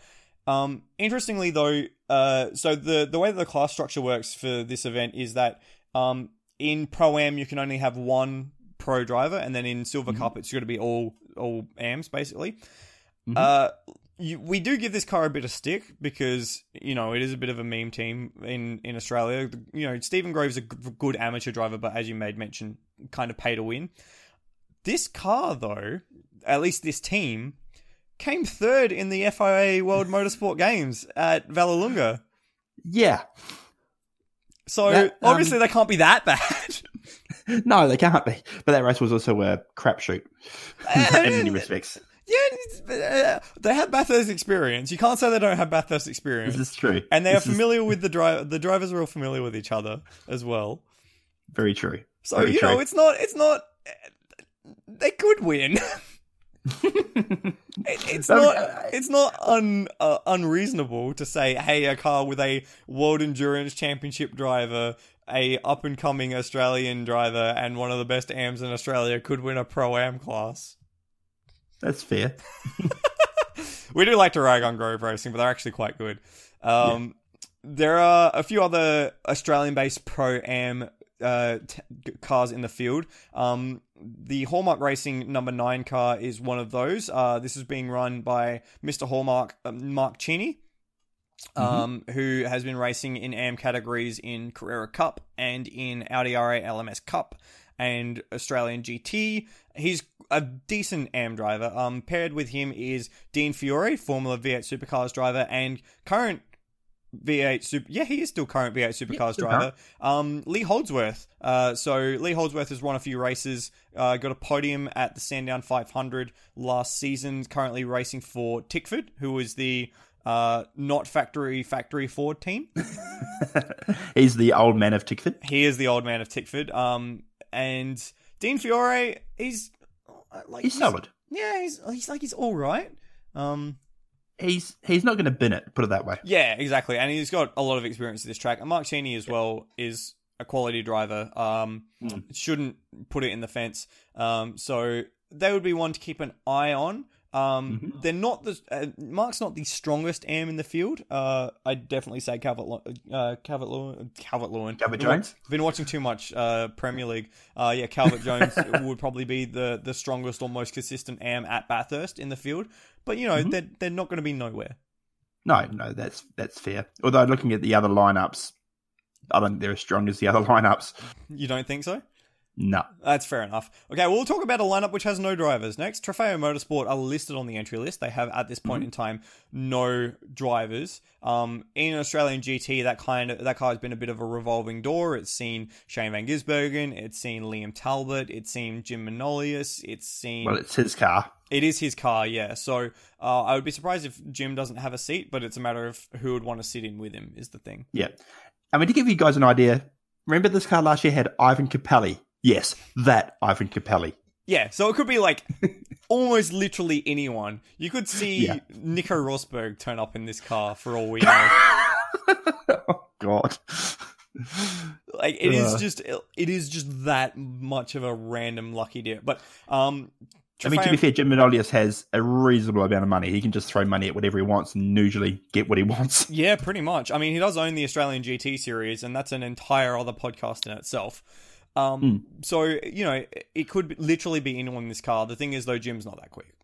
So, as per usual, a week later, we have more information. So, Jim Manolios is actually not going to be in that car. Uh, instead, we have a four driver lineup cons- uh, consisting of a few drivers on the outer, maybe, of top level Australian motorsport. So, we mentioned Liam Talbot. He will be in the car. He is a silver rated driver who uh, races in Carrera Cup Australia and Australian GT. Also, in that car will be Dean Canto, a former V8 Supercars driver who has recently been racing as a co driver for teams. It was Tickford in 2018, and last season I think it was with Brad Jones Racing. So, not necessarily the highest rated co drives, but certainly a driver to keep an eye on. Um, and then there's a driver called Marcel Zalua, who I have absolutely no idea about, so I'll be keeping tabs on his, his performance during the race. And finally, the fourth driver to round out that car is a former Australian TV presenter, Grant Denyer. Well, actually, he might even still be a current TV presenter. So, Grant Denyer, uh, he's actually been a race driver on the side for quite a number of years and uh, raced at Bathurst in the Bathurst 1000 alongside Cameron Waters when Cameron Waters won uh, the Road to Bathurst reality TV show uh, that they did that year, which would have been quite literally 10 years ago. Uh, Grant is actually quite a good driver uh, himself. He raced with Maranello Motorsports previ- previously. I think that was in 2016. So he's definitely got uh, pre- uh, maybe prestige behind him is the wrong way, uh, wrong way to put it. But he's definitely not an awful driver. Um, it is quite funny though seeing uh, Grant Denyer, uh, who is the host of game shows like Australia's Family Feud and dumb stuff like that, racing at the seat of a GT3 car. So that car, I still wouldn't rate that car as high as some of the other uh, Pro Am cars. In fact, that car has actually been relegated to Silver Cup. Uh, so all of those drivers are amateurs. So that kind of tells you a bit more about the quality of those drivers. Uh, again, I wouldn't put it at the top of Silver Cup, but it is certainly something to consider. Um, I'm going to skip uh, a car and we'll go to the second of the Garage 59 cars, which is running under Pro Am. So this car has uh, former Blancpain uh, endurance champion Côme Ledogar in it, uh, driving an Aston Martin GT3, uh, and then has uh, Alexander West, who has been driving with Garage 59 as the uh, Pro Am for a while, and Chris Goodwin. Um, who again is been driving for Aston Martin for quite a while. I'm not familiar with Chris Goodwin too much, um, but He had a he had a great 2019 in the Am Cup in Blancpain. really, Yep, he of the five races, one at Paul Ricard, second at Catalonia, third at Monza and Silverstone. Wow, that's actually a pretty pretty good effort. And this is the car that uh, he'd been driving. Um, normally in that car with Alex West, so that makes sense. Mhm. Um, and also Chris Harris as well. So Yeah, Yeah, there you go. Um, he's actually in his mid fifties or early fifties. Sorry. Um, so definitely a, pretty ammy am, but that's actually like with Côme Ledogar and Alex West. That's actually not too bad a driver lineup. I, I like that lineup a lot. Mm. Um, track knowledge is going to be what kills him. Uh, you know, at this at the race, I think it's going to be what curtails their chances compared to the likes of Calvert, Jones, Dixon, Jamar. Yeah, I'd agree with that. Yep. Um, and then the last two cars on the Pro Am entry list are a pair of Mercedes. One being run by Sun Energy One Racing. This is the Kenny Habul machine. Um, so the drivers that he's got paired up with him are a pair of Austrians in Dominic Baumann and Martin Conrad, uh, who I think uh, Baumann raced here last year in a Mercedes as well, and uh, and Conrad is of Conrad Motorsports in the states. So previously ran Lamborghinis uh, in that series. Uh, and then the pro in that car is David Reynolds, uh, who won the Bathurst 1000 in 2017, uh, is the larrikin of the V8 Supercars field, and is an all round decent bloke. Yes, and he's going to drive that thing like there's no tomorrow because he's really quick in a GT3, He, he is. GT3. He actually won the first ever mm, like main race at the Bend. Uh, he won the Australian GT two hours and forty minutes race paired with I can't remember, but he won it. yeah, so um, that that's a very good lineup. As long as Kenny Habul, who he's not the quickest guy around, let's be blunt, fair enough. but the other three are more than good enough to cover for his two and a half hours of drive time. And on top of that as well, he's actually like won races in Pro Am in Blancpain GT Sprint Club. Hmm. Um, he's won races. Well, actually, he he won the IGTC Championship uh, in 2018. Um, he came second overall in a pro car at Bathurst um, in 2018, driving with Marciello, Tristan Vautier, and Jamie Whincup. So and like he's driven with get this, get this right. In 2018, he raced in at Bathurst with Marciello, Vautier, and Whincup. At Spa Yeah. Francorchamps with Thomas Jaeger, Martin Con- Conrad, and Bernd Schneider. And then at Suzuka and Laguna Seca with Lucas Stolz and uh, Michael Grenier. So he's got great drivers around him as well. So like His phone book would be amazing to read. yeah, right. So like you know, we we like to have a bit of a laugh, but he's he can put together a quick car. So He can. keep an eye on that one. And the final Pro Am entry is run out of Triple Eight Race Engineering uh, in a Mercedes. It is the number 777 um, of Yasser and Sam Shahin, uh, who own and build, uh, built the Bend. Um, Nick Foster and Anton De Pasquale, one of the, uh, well, in fact, Davey Reynolds' teammate at Erebus Motorsport in the V8 Supercars. Now, that is a pretty impressive lineup in terms Yeah. of uh, drivers and team. Yeah. Now we saw Yes Shahin and Sam race a bit recently in GT3 and well, basically whatever they can they afford do, to they buy, which is everything. stuff. Yeah, so Yeah. so I think Yasser races in Radical Australia Cup uh, Mm-hmm. and GT3. Uh, that car will probably have the Bend sponsorship, by the way. Um, Sam Shahin Oh. races Porsche GT3 uh, Carrera Cup. Um, Mm-hmm. They they're good drivers. They're really good drivers. In fact, Jamie Whincup is actually their driver coach. So Well, geez, they're learning from one of the uh, very best, yeah. yeah, and of course we know what Foster and De Pasquale can do. That's just a Hmm. given. De Pasquale came up through basically the Australian karting system, so karting, Formula Ford, Formula Renault, and then got Hmm. his start in uh, the Dunlop series with Paul Morris. So he Yeah, actually, um, No, done you said quite that makes sense. yeah, he's done quite a bit of driving uh, around Paul Morris's interests. Uh, I think he was racing here last year in a MARC car and set like Mm-hmm. some blisteringly fast laps. So he's he's a very good driver, and he's been of the like recent wave of newcomers to the supercar series. He's clearly been the one that's looking most likely to be a championship contender in the coming years. Yeah, I'll go with that. Yeah. So give me give me the winner from Pro Am. 12. 12 sticking sticking to 12 okay give me give me Yeah. the top three Uh, so, so apart from the 12, I'm going to go the the Garage 59, the one 188. Yep. And I reckon the triple seven. i'm gonna go triple seven and 75 Yep. i reckon i reckon Ken, Kenny Habul has some Kenny Habul has some magic around this place He does. That's true. yeah. Uh so after pro am there's silver cup. So silver cup is only amateurs. Um so the idea being that you maximum is a silver. So it's silver cup. That's why. Um so we have two four five six six cars. You got that right this time. Six, six cars on the entry list. Um, so we'll start with uh, Wall Racing. Uh, they are uh, an Australian-based um, outfit uh, with Adrian Dietz, uh, Tony D'Alberto, Cameron McConville, and Jules Westwood.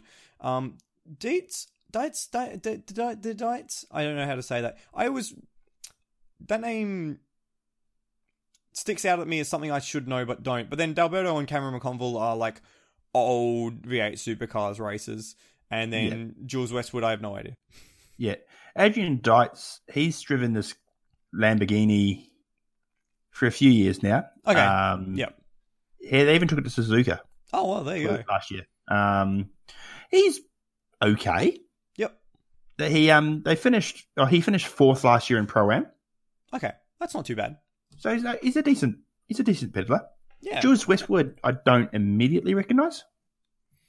but with D'Alberto and McConville, who have raced here longer than I've been alive, in McConville's case, um, they Oh, yeah. sh- they should have a decent platform to which in which they can build upon. Yeah, and I think actually Jules Westwood also was drove last year with Adrian Dietz. So oh well, there you go. he knows the space. Perfect. Um, I'm assuming this is the Lambo that's going to be the Hypno Lambo. yes, gotta gotta love the Hypno Lambo. yes. So it's So- basically, it's basically painted like an old uh, Japanese uh, fighter, uh, air fighter, basically, with Yeah. all the rings. So that's going to be that's going to be a cool car to maybe not watch because it might hurt your eyes, Just a little. but it's going to be a cool car to keep an eye on. Yeah. Uh, well, you know, if when you can. Uh, next car for the Silver Cup is Tony Bates Racing. Tony Bates um, is a uh, has been racing the Audi R8 LMS Cup. Um, He actually, I believe, won that championship and got a ride at the Nurburgring uh, in a pro am car. I believe. Not not a bad little um, no. He's a- very, very skilled um, turner. I think he's probably one of the maybe best or second best uh, Audi amateur drivers in Australia.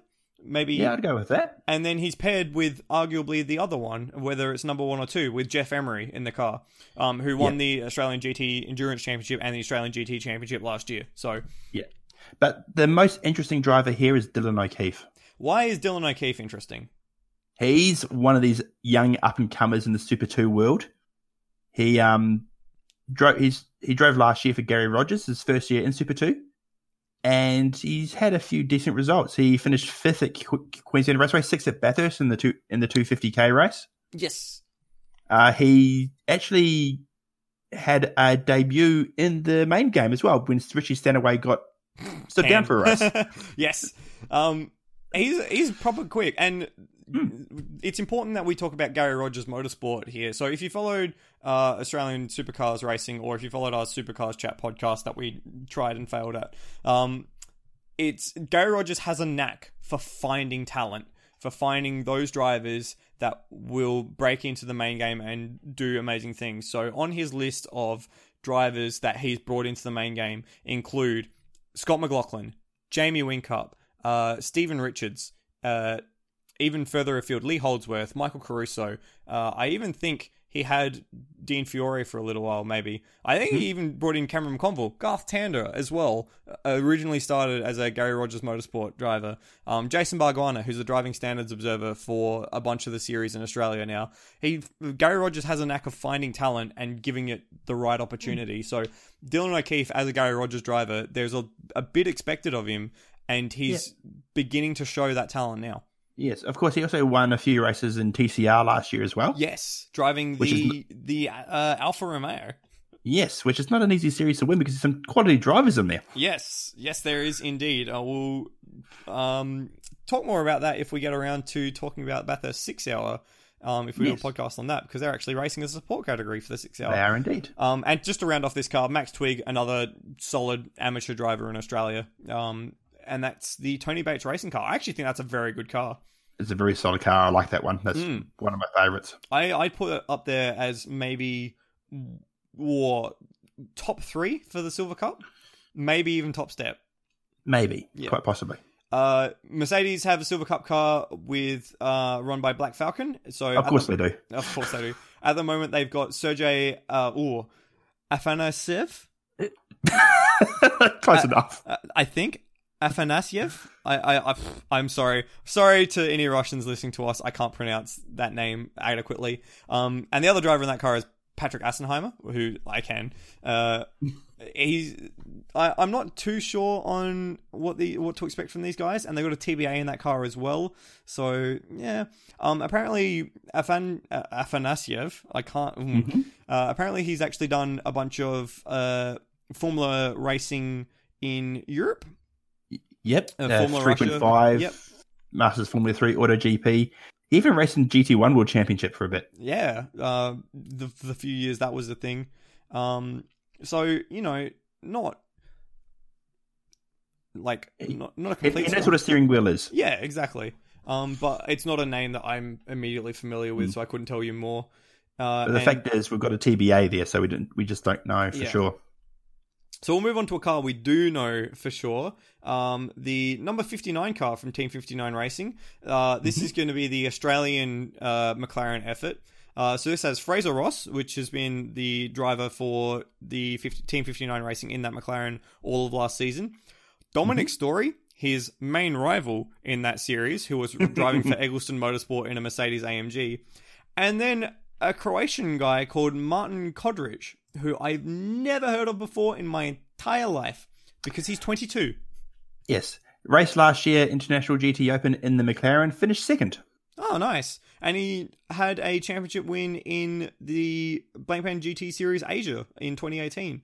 So obviously he's a quality steerer. Um, and the fact is, Storey and Ross will have track knowledge behind them as well.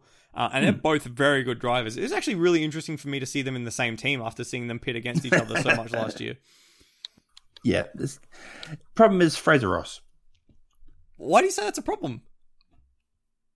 Oh, it's not so much the problem. It's just his team's never. I've never really warmed to him. Yeah, like okay, that's fair enough. And there was uh, problems. Uh, the, that car suffered a fair amount of problems last year, taking it out of races. But they were quick. Ross was quick. Ross and Simpson in that car last year were quick in the Australian GT series. Um, so I wouldn't write them off. I'd say that that's a podium contender as well. I think it's also the fact that his car has so many sponsors on it, Yeah. including Boost Mobile. yeah, you really got, got not happy about Boost Mobile at all? No, I am not. Okay, I am well- so not. We'll move on before Kiwi throws a heart valve. uh, two more cars on the silver entry list. Uh, it's uh, the first one is a Nissan GTR run by Hobson Motorsport or Garth uh, and Garth Walden Racing. Um, and that car has Brett Hobson, uh, namesake of Yeah. Hobson Road, uh, Hobson Motorsport, and then the Kostecki brothers, Jake and Kurt Kostecki. Well, sorry, the Kostecki relatives. I can't keep track of which Kostecki is which no, anymore. I'm pretty sure that Jake and Kurt are brothers. Yeah, okay, and then it's They're the, they're the brothers. then it's. But what about Brodie? Brodie's a cousin. Oh, I don't. I don't know. They, I don't know. They could. It's good thing they're not Tasmanian. They could also be brothers and a father. Okay, uh, so if you're not familiar with the Kostecki name, uh, they a trio of upcoming drivers in Super 2. They've been putting together some really, really good results, actually. They had a, a sort of uh, go at the main game with a wildcard effort for the three Endurance Cup rounds. To be fair, it wasn't a terrible effort of that either. No, no, no, they were outstanding. They were mixing with the main games. I think uh, I think Brodie had a eighth place in the main game uh, race for the grid at Sandown, so they were actually quite good. Um, they're they're quality drivers definitely, and it wouldn't surprise me to see one or all make the uh, V8 supercars in not too long. Uh, Potentially with their own team. yeah, potentially with their own team as well. Um, and Hobson is an AM driver who has never really surprised me. Uh, never really done anything super amazing. Um, he's actually raced at this event prior. Um, the year, the first year, no, the second year, uh, the GTR came back. Um, but again, it wasn't too exciting in all all things considered. I'm going to keep an eye on that car mainly because of Kostecki 1 and Kostecki 2. Yeah, exactly. Because they, they're fun to watch. They are they're, they're great fun to watch. And great Um, fun to just talk to. They, they're just they're just so into it. They they love every single second of it. It's like they're living their dream. It's great. I mean, the wildcard they ran was basically a team of five people. Mm. Three brothers and two others. Yeah, racing up against like organizations like Triple Eight, so you know they're serious business. Hmm. Uh, the final Silver Cup car. Now this is a serious car. out of this, garage, out of garage how is this a Silver Cup car? yeah, right. Out of out of Garage 59, featuring uh, in the Aston Martin, uh, Ross Gunn, up and coming factory driver, Matthias Lauda, and Andrew Watson. Woo wee! What a car! What an absolute car! Yeah. This is Garage 59 as opposed to 59 Racing. Let's Yes. not get those two confused. Of course not. Um, But holy cow. I, I would actually be interested to know whether or not Paul Dalla Lana was meant to drive that car. I was going to say the same thing. Um, but obviously, because of his skiing accident where he his foot up. Oh, it was his foot? I thought it was his I believe so. Oh, well. I I read foot. Okay. Either way, Canadian skiing accident. So no, so no big Canadian beer this year. Which is a shame because I love how, I love having him around the paddock. He's just so warm to talk to. But anyway, this car, Watson and Gunn are like factory drivers. Like, how is this Silver Cup? It's absurd. It is. we know absurd. that. The thing is, Ross Gunn is an absolute gun. Ha, Matthias Lauda is an absolute gun. true. And Andrew Watson has been doing this for so long now. Like this guy could seriously. Like, I don't think it's going to be uh, doing this for so long. He's twenty four. Oh, but it seems like he's been doing it for so long. exactly. He's he's been racing. He raced in British GT in uh, 2015 as a 17 year old. Yeah, Does the math check out? The math does It check does. out. the Methodist check has No, it doesn't. now. 20 uh, as a as a as a 18 year old. But even so, Yeah, so it's just it's crazy how quickly he's gone on to be amazing.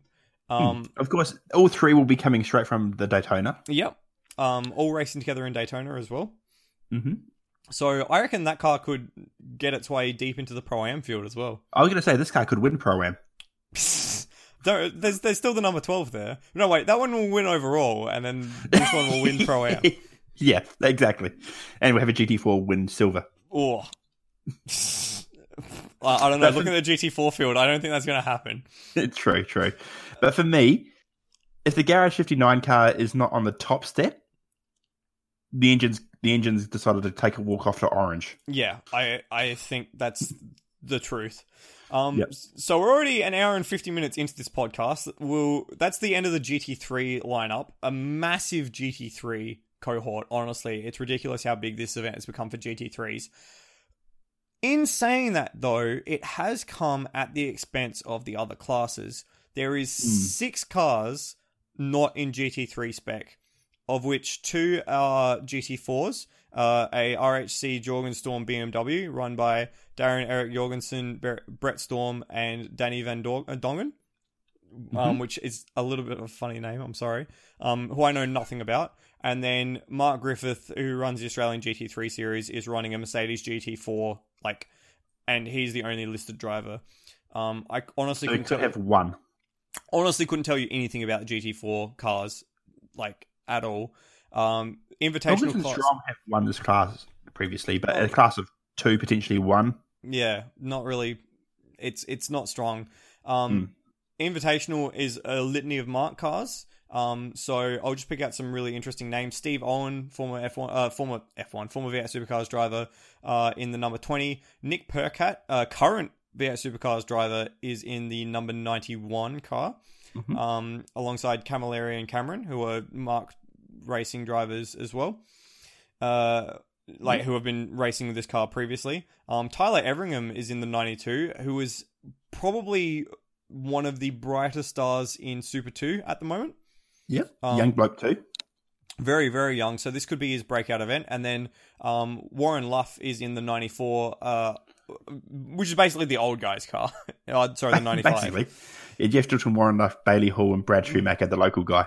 Yeah. So, you know, there's not really very much interest in those classes um, at when you've got such a big Hmm. GT3 field. Um, the MARC cars, though, the MARC cars are really, really cool. They're basically endurance kit cars. They're based on a Mustang V8 look, and they've got a Coyote V8 engine in them, and you, Hmm. they're just bulletproof cars. Yes, absolutely. Um, a couple of there are a couple of overseas drivers here. James Kaye from British Touring Car Championship, Mm. and Are you going to be brave? Are you going to be brave enough to do this one? Cedric Sbirrazzuoli. You actually did pretty well. Um, so that's a Um, monogasque driver who I Yep. have never heard about. Yeah, Lamborghini Super Trofeo driver. Oh, well, there you go. Um, so that's that's the rest of the entry list really, and it's kind of disappointing to see the erosion of the non GT3 field at the Bathurst 12 hour. Because to me, it is what gives the field a lot of its character. Um, so yeah, how do you feel about the the trajectory of this event in terms of entries? It's it's just a, very disappointing. I still don't understand the whole change to B class Oh, okay. That's an that's another thing in itself. because that last year we had what four or five cars in Yep. B class. Okay, it wasn't a big class, but still, it gave the Carrera Cup drivers a chance to use machines they already had in a, in a race that's got prestige and get their name out in the world stage, particularly for those up and coming drivers like the the next brave, like Jackson Evans and things like that. yeah, I 100% agree. So for those out of the Hmm. loop, um, the uh the C class, uh, sorry, the B class previously used to be Porsche Carrera Cup. So bog standard Porsche Carrera Cup. It gave a, a, a really nice platform for, as we mentioned, guys like Jackson Evans to put together a team with some other drivers in the field and race in a worldwide endurance race. Now they've changed that this year from Porsche Carrera Cup to uh, SRO Super Trofeo. There are no, there is no Super Trofeo competition in Australia. There is one Super Trofeo car, which was a basically a vanity purchase by Jim Manolios, uh, who runs Trofeo Motorsport, um, who basically takes that car out on competition track days for the Australian GT Series. Uh, it is. It speaks to me as a change that was made to exclude the local clientele Hmm. from being able to compete in the race. Basically, Yeah, because basically what they said is, okay, you want to race in this race, drop a cool three hundred and fifty grand on a new car that you're going to race once a year. That's just bad business. It, yeah, it really is, and it's just really And hmm, mm, and when you yeah, and when you add onto that that we've got a GT4 class that has not taken off in Australia at all, and an invitational class that's been hamstrung by over regulation and lap time limits over the over the last few years, which is why we've lost the Daytonas, which is why we've lost you know other invitational cars.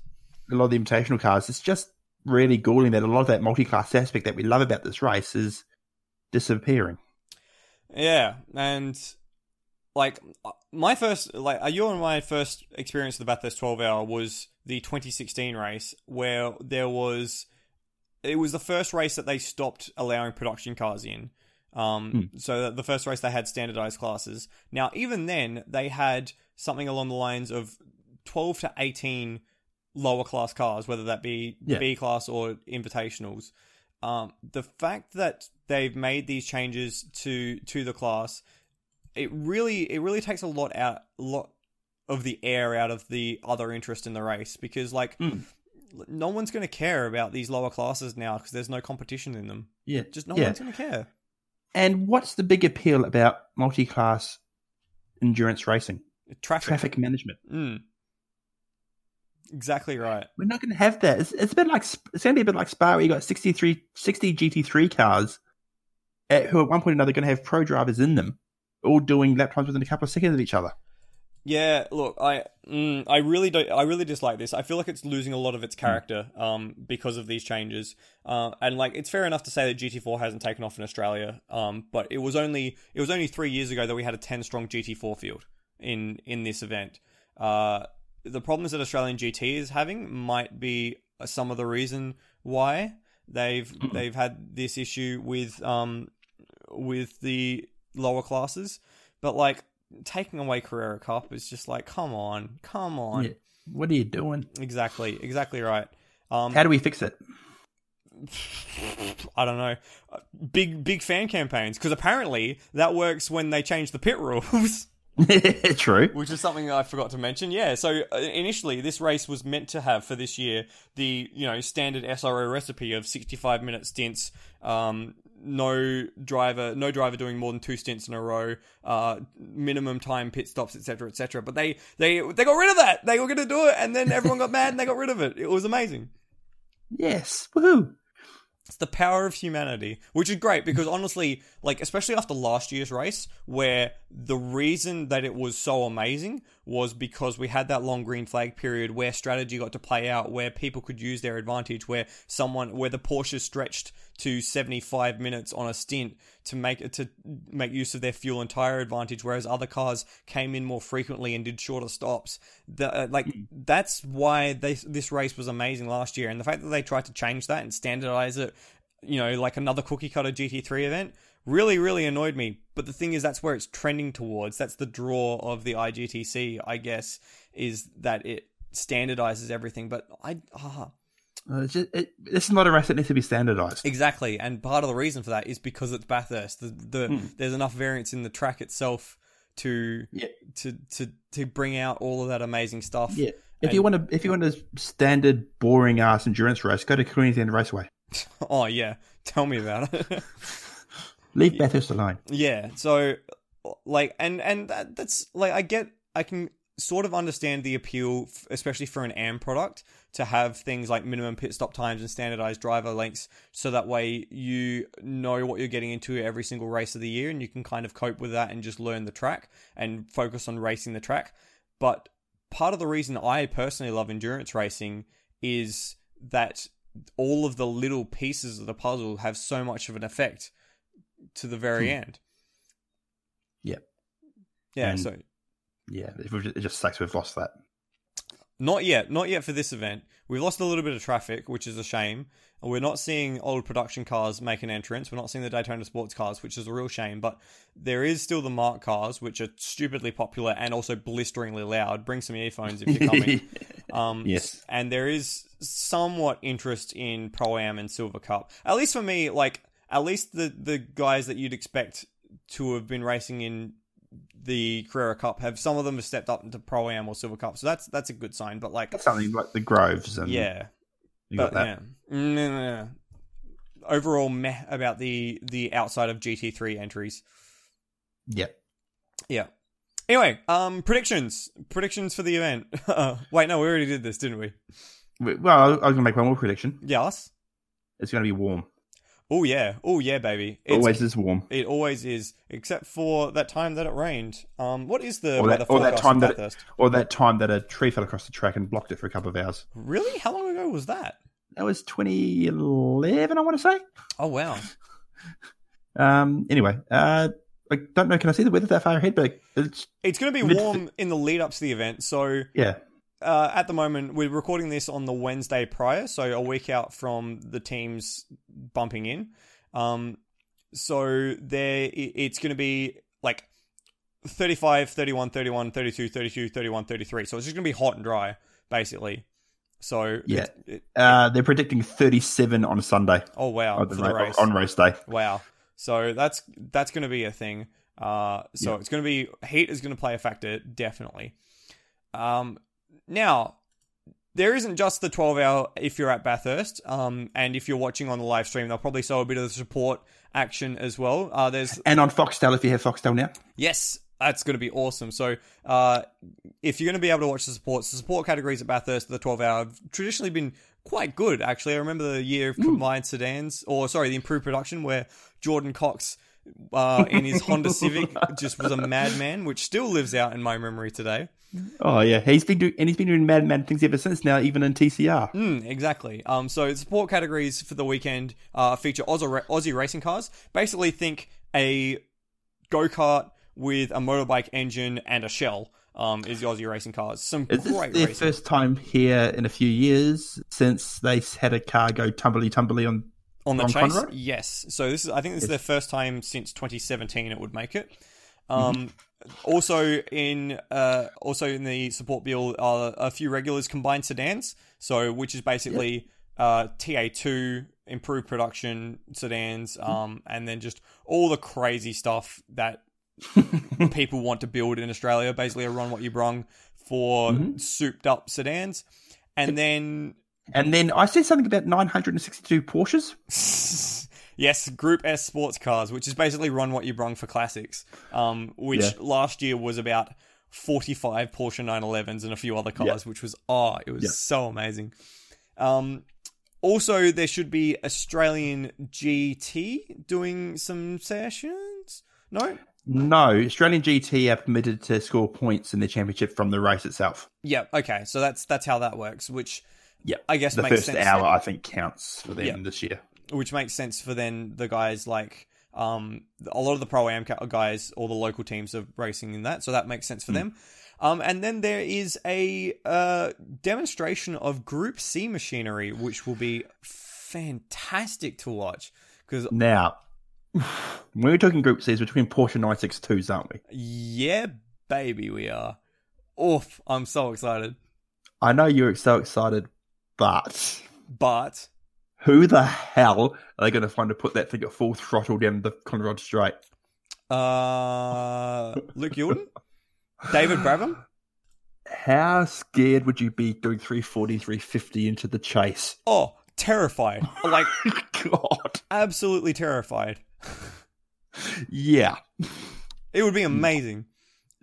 I hope they I hope, I hope they do let him loose because that would be insane. Yeah. So it's got um so they've got they've got a pair of Porsche 962s that are going to be running. Um and they haven't really announced anything else. So it's, it just as a selection of classic Group C machinery, which could be like anything. Um Yeah. so yeah. That'll be good. I I'm I'm keen to see them. I'm I can't like if they get guys to like throw them around like they did with uh the Brabham BT62 last year, like that would terrify me, but it also make me Oh, just seeing just seeing this BT, sidetracks, being seeing the BT sixty two at the bend just go full chat. right, Yeah, right. I'm still hearing it in my ears. Oh yeah.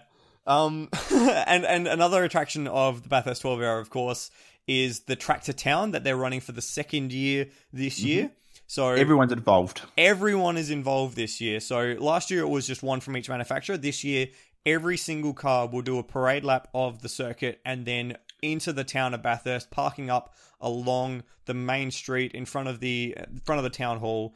And last year that was a really really cool event to to see like all the teams, all the media in front of the town hall like that with everyone. Now this year with everyone there and having the day just for that as opposed to running it while there's other track action going on town that's going to be awesome to just to just to have that level of access to to everyone. I got I Oh. got interviewed for local TV there last year, which was hilarious. and look how far you've come now. I know, right? Now, no, I'm now I'm just a spud with the podcast. and I'm just about doing the podcast with you. Brilliant, man. We've been doing this for too long, We have tonight and in general. and in general. Um, But we we should make one last point before we do say goodbye. yes, The race at Bathurst this year is under a little bit of a pool of sadness around our country. Uh, with as everyone would know, these devastating bushfires that have come through and pretty much burnt an area bigger than Belgium, two thirds of New Zealand. Mm. There's been crazy amount of loss of li- well, loss of um, wildlife and property, and unfortunately a few lives as well. And the community, the motorsport community, is really getting behind the cause to raise as much money as they can this weekend for the various bushfire bushfire appeals. Teams have got starting bodywork, suits. There'll be collections on the days on the race events as well. So if you are going, Yeah, please dig deep. yeah. Um, not only that as well, but the area between Sydney and Bathurst, which would be the the route to Bathurst for a lot of teams, a lot of spectators, a lot of international people coming to the event. That was one of Mm. the areas most heavily hit. Uh, Mm. So I actually saw pictures today of not just the the burnt out areas, but already the the start of new growth in uh in in that area of of plant life. So um, I think it will be very striking to see firsthand the sort of effect that the fires have had on that sort of region. Because for you and me, the fires they haven't been that close to us, right? We've had No, we've had smoke and we've had haze, but we've not had any immediate threat. But for, for that area between on the Blue Mountains around Lithgow, which is on the main ro- route to Bathurst, that area got extremely hard hit, extremely hit, um, and it's it's been striking just how much of an effect this has had on Australia as a country, not just the people who have been hit with and having to you know have lost houses have lost family members have lost animals. But you know every single australian has been feeling this disaster. And the the response from the world not just from within our own country but from the from the world's media and from people around the world. And you know things like this uh the it's it's been amazing to witness the humanity come to the fore um, Mhm. but it's also been terrifying to witness the damage that has been done.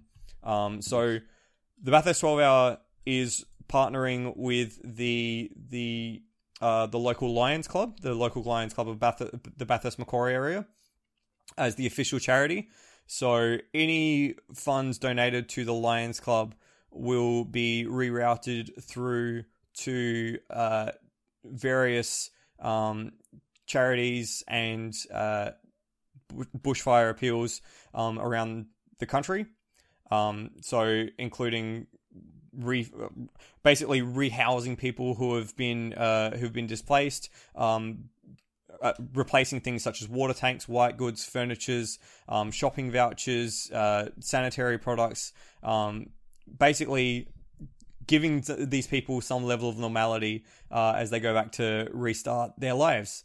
Um, so all the money raised will go to these various uh, various appeals um, run by the Lions Club. The Lions Club themselves are all volunteers, so there's no overhead in terms of um, in terms of uh, taking money out of those donations to run whatever they're doing. Um, so all the teams are involved in donations. There'll be like money boxes at the event as well. So uh, yeah, if you are able to, it would be very appreciated. Not just like, not just in a motorsport sense, but from a human a humanity sense. And Yeah. like, I've definitely I've definitely given money to these bushfire uh, the bushfire appeals, and I'm I, I- assume that you would as well because I think everyone who I've ta- talked to has. yeah, yeah. I was part of a tournament last week that raised four and a half grand for them. Yeah, so, so- you know everything everything matters. Everything every, counts. every little bit counts exactly and um i think driving to the event will be a very stark realization uh for me of how damaging these fires were and i think it'll really put into perspective for a lot of people internationally how how big they actually are because as you said a size bigger than belgium so Yeah. yeah and on that note that was a really something I did in this. I feel yeah, like it a joke. But that, that that's that's kind of been the mood of this country for a little while. So It has. yeah. But, so come on, know. Kiwi, give us a give us a classic Kiwi pun to end on. Um, a man walked into a bar and said, "Ouch." I knew exactly where that was going, but it was still funny. oh, okay. Um, race threads. race threads will be up on r slash WC. Counter track is on Thursday. Track action starts on Wednesday morning. Uh, the race starts at five thirty. Uh, sorry, quarter to six uh, in the morning local time, which I think works out to be uh, quarter to seven p.m. UTC. So do your conversions from there. Um, we'll have race threads going on r slash WC and r slash sports car racing. Uh, thank you very much for listening. Thank you very much, Kiwi Chris, for your work this evening. No problem, Michael. Anytime, my friend. Uh, hopefully, we actually get to see you at Bathurst in a, uh, at some time soon. Maybe one day, again, perhaps. right. Uh, it's been five years since you've been there, man. You got to fix that. I Um, do. I new job. I will be at the event. Um, I will be doing some work again in the media center, so I'll try and organize a catch up um, on one of the evenings for people Reddit inclined and uh, endurance chat inclined. Um, if not, there will be the standard catch up with the commentators um, in one of the pubs on the evening. Uh, yeah, once again, thank you very much for listening. Into our fifth year of doing this, it's hard to believe that we're still doing this five years later. I've, you know, I spent less time doing my degree at uni, which is a little scary, right?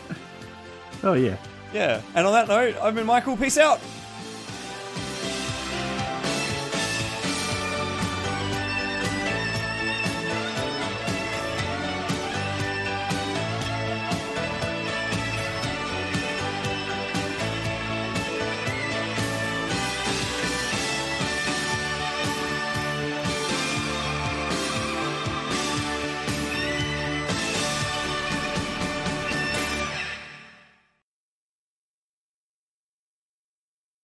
Um, there that- was a- that's.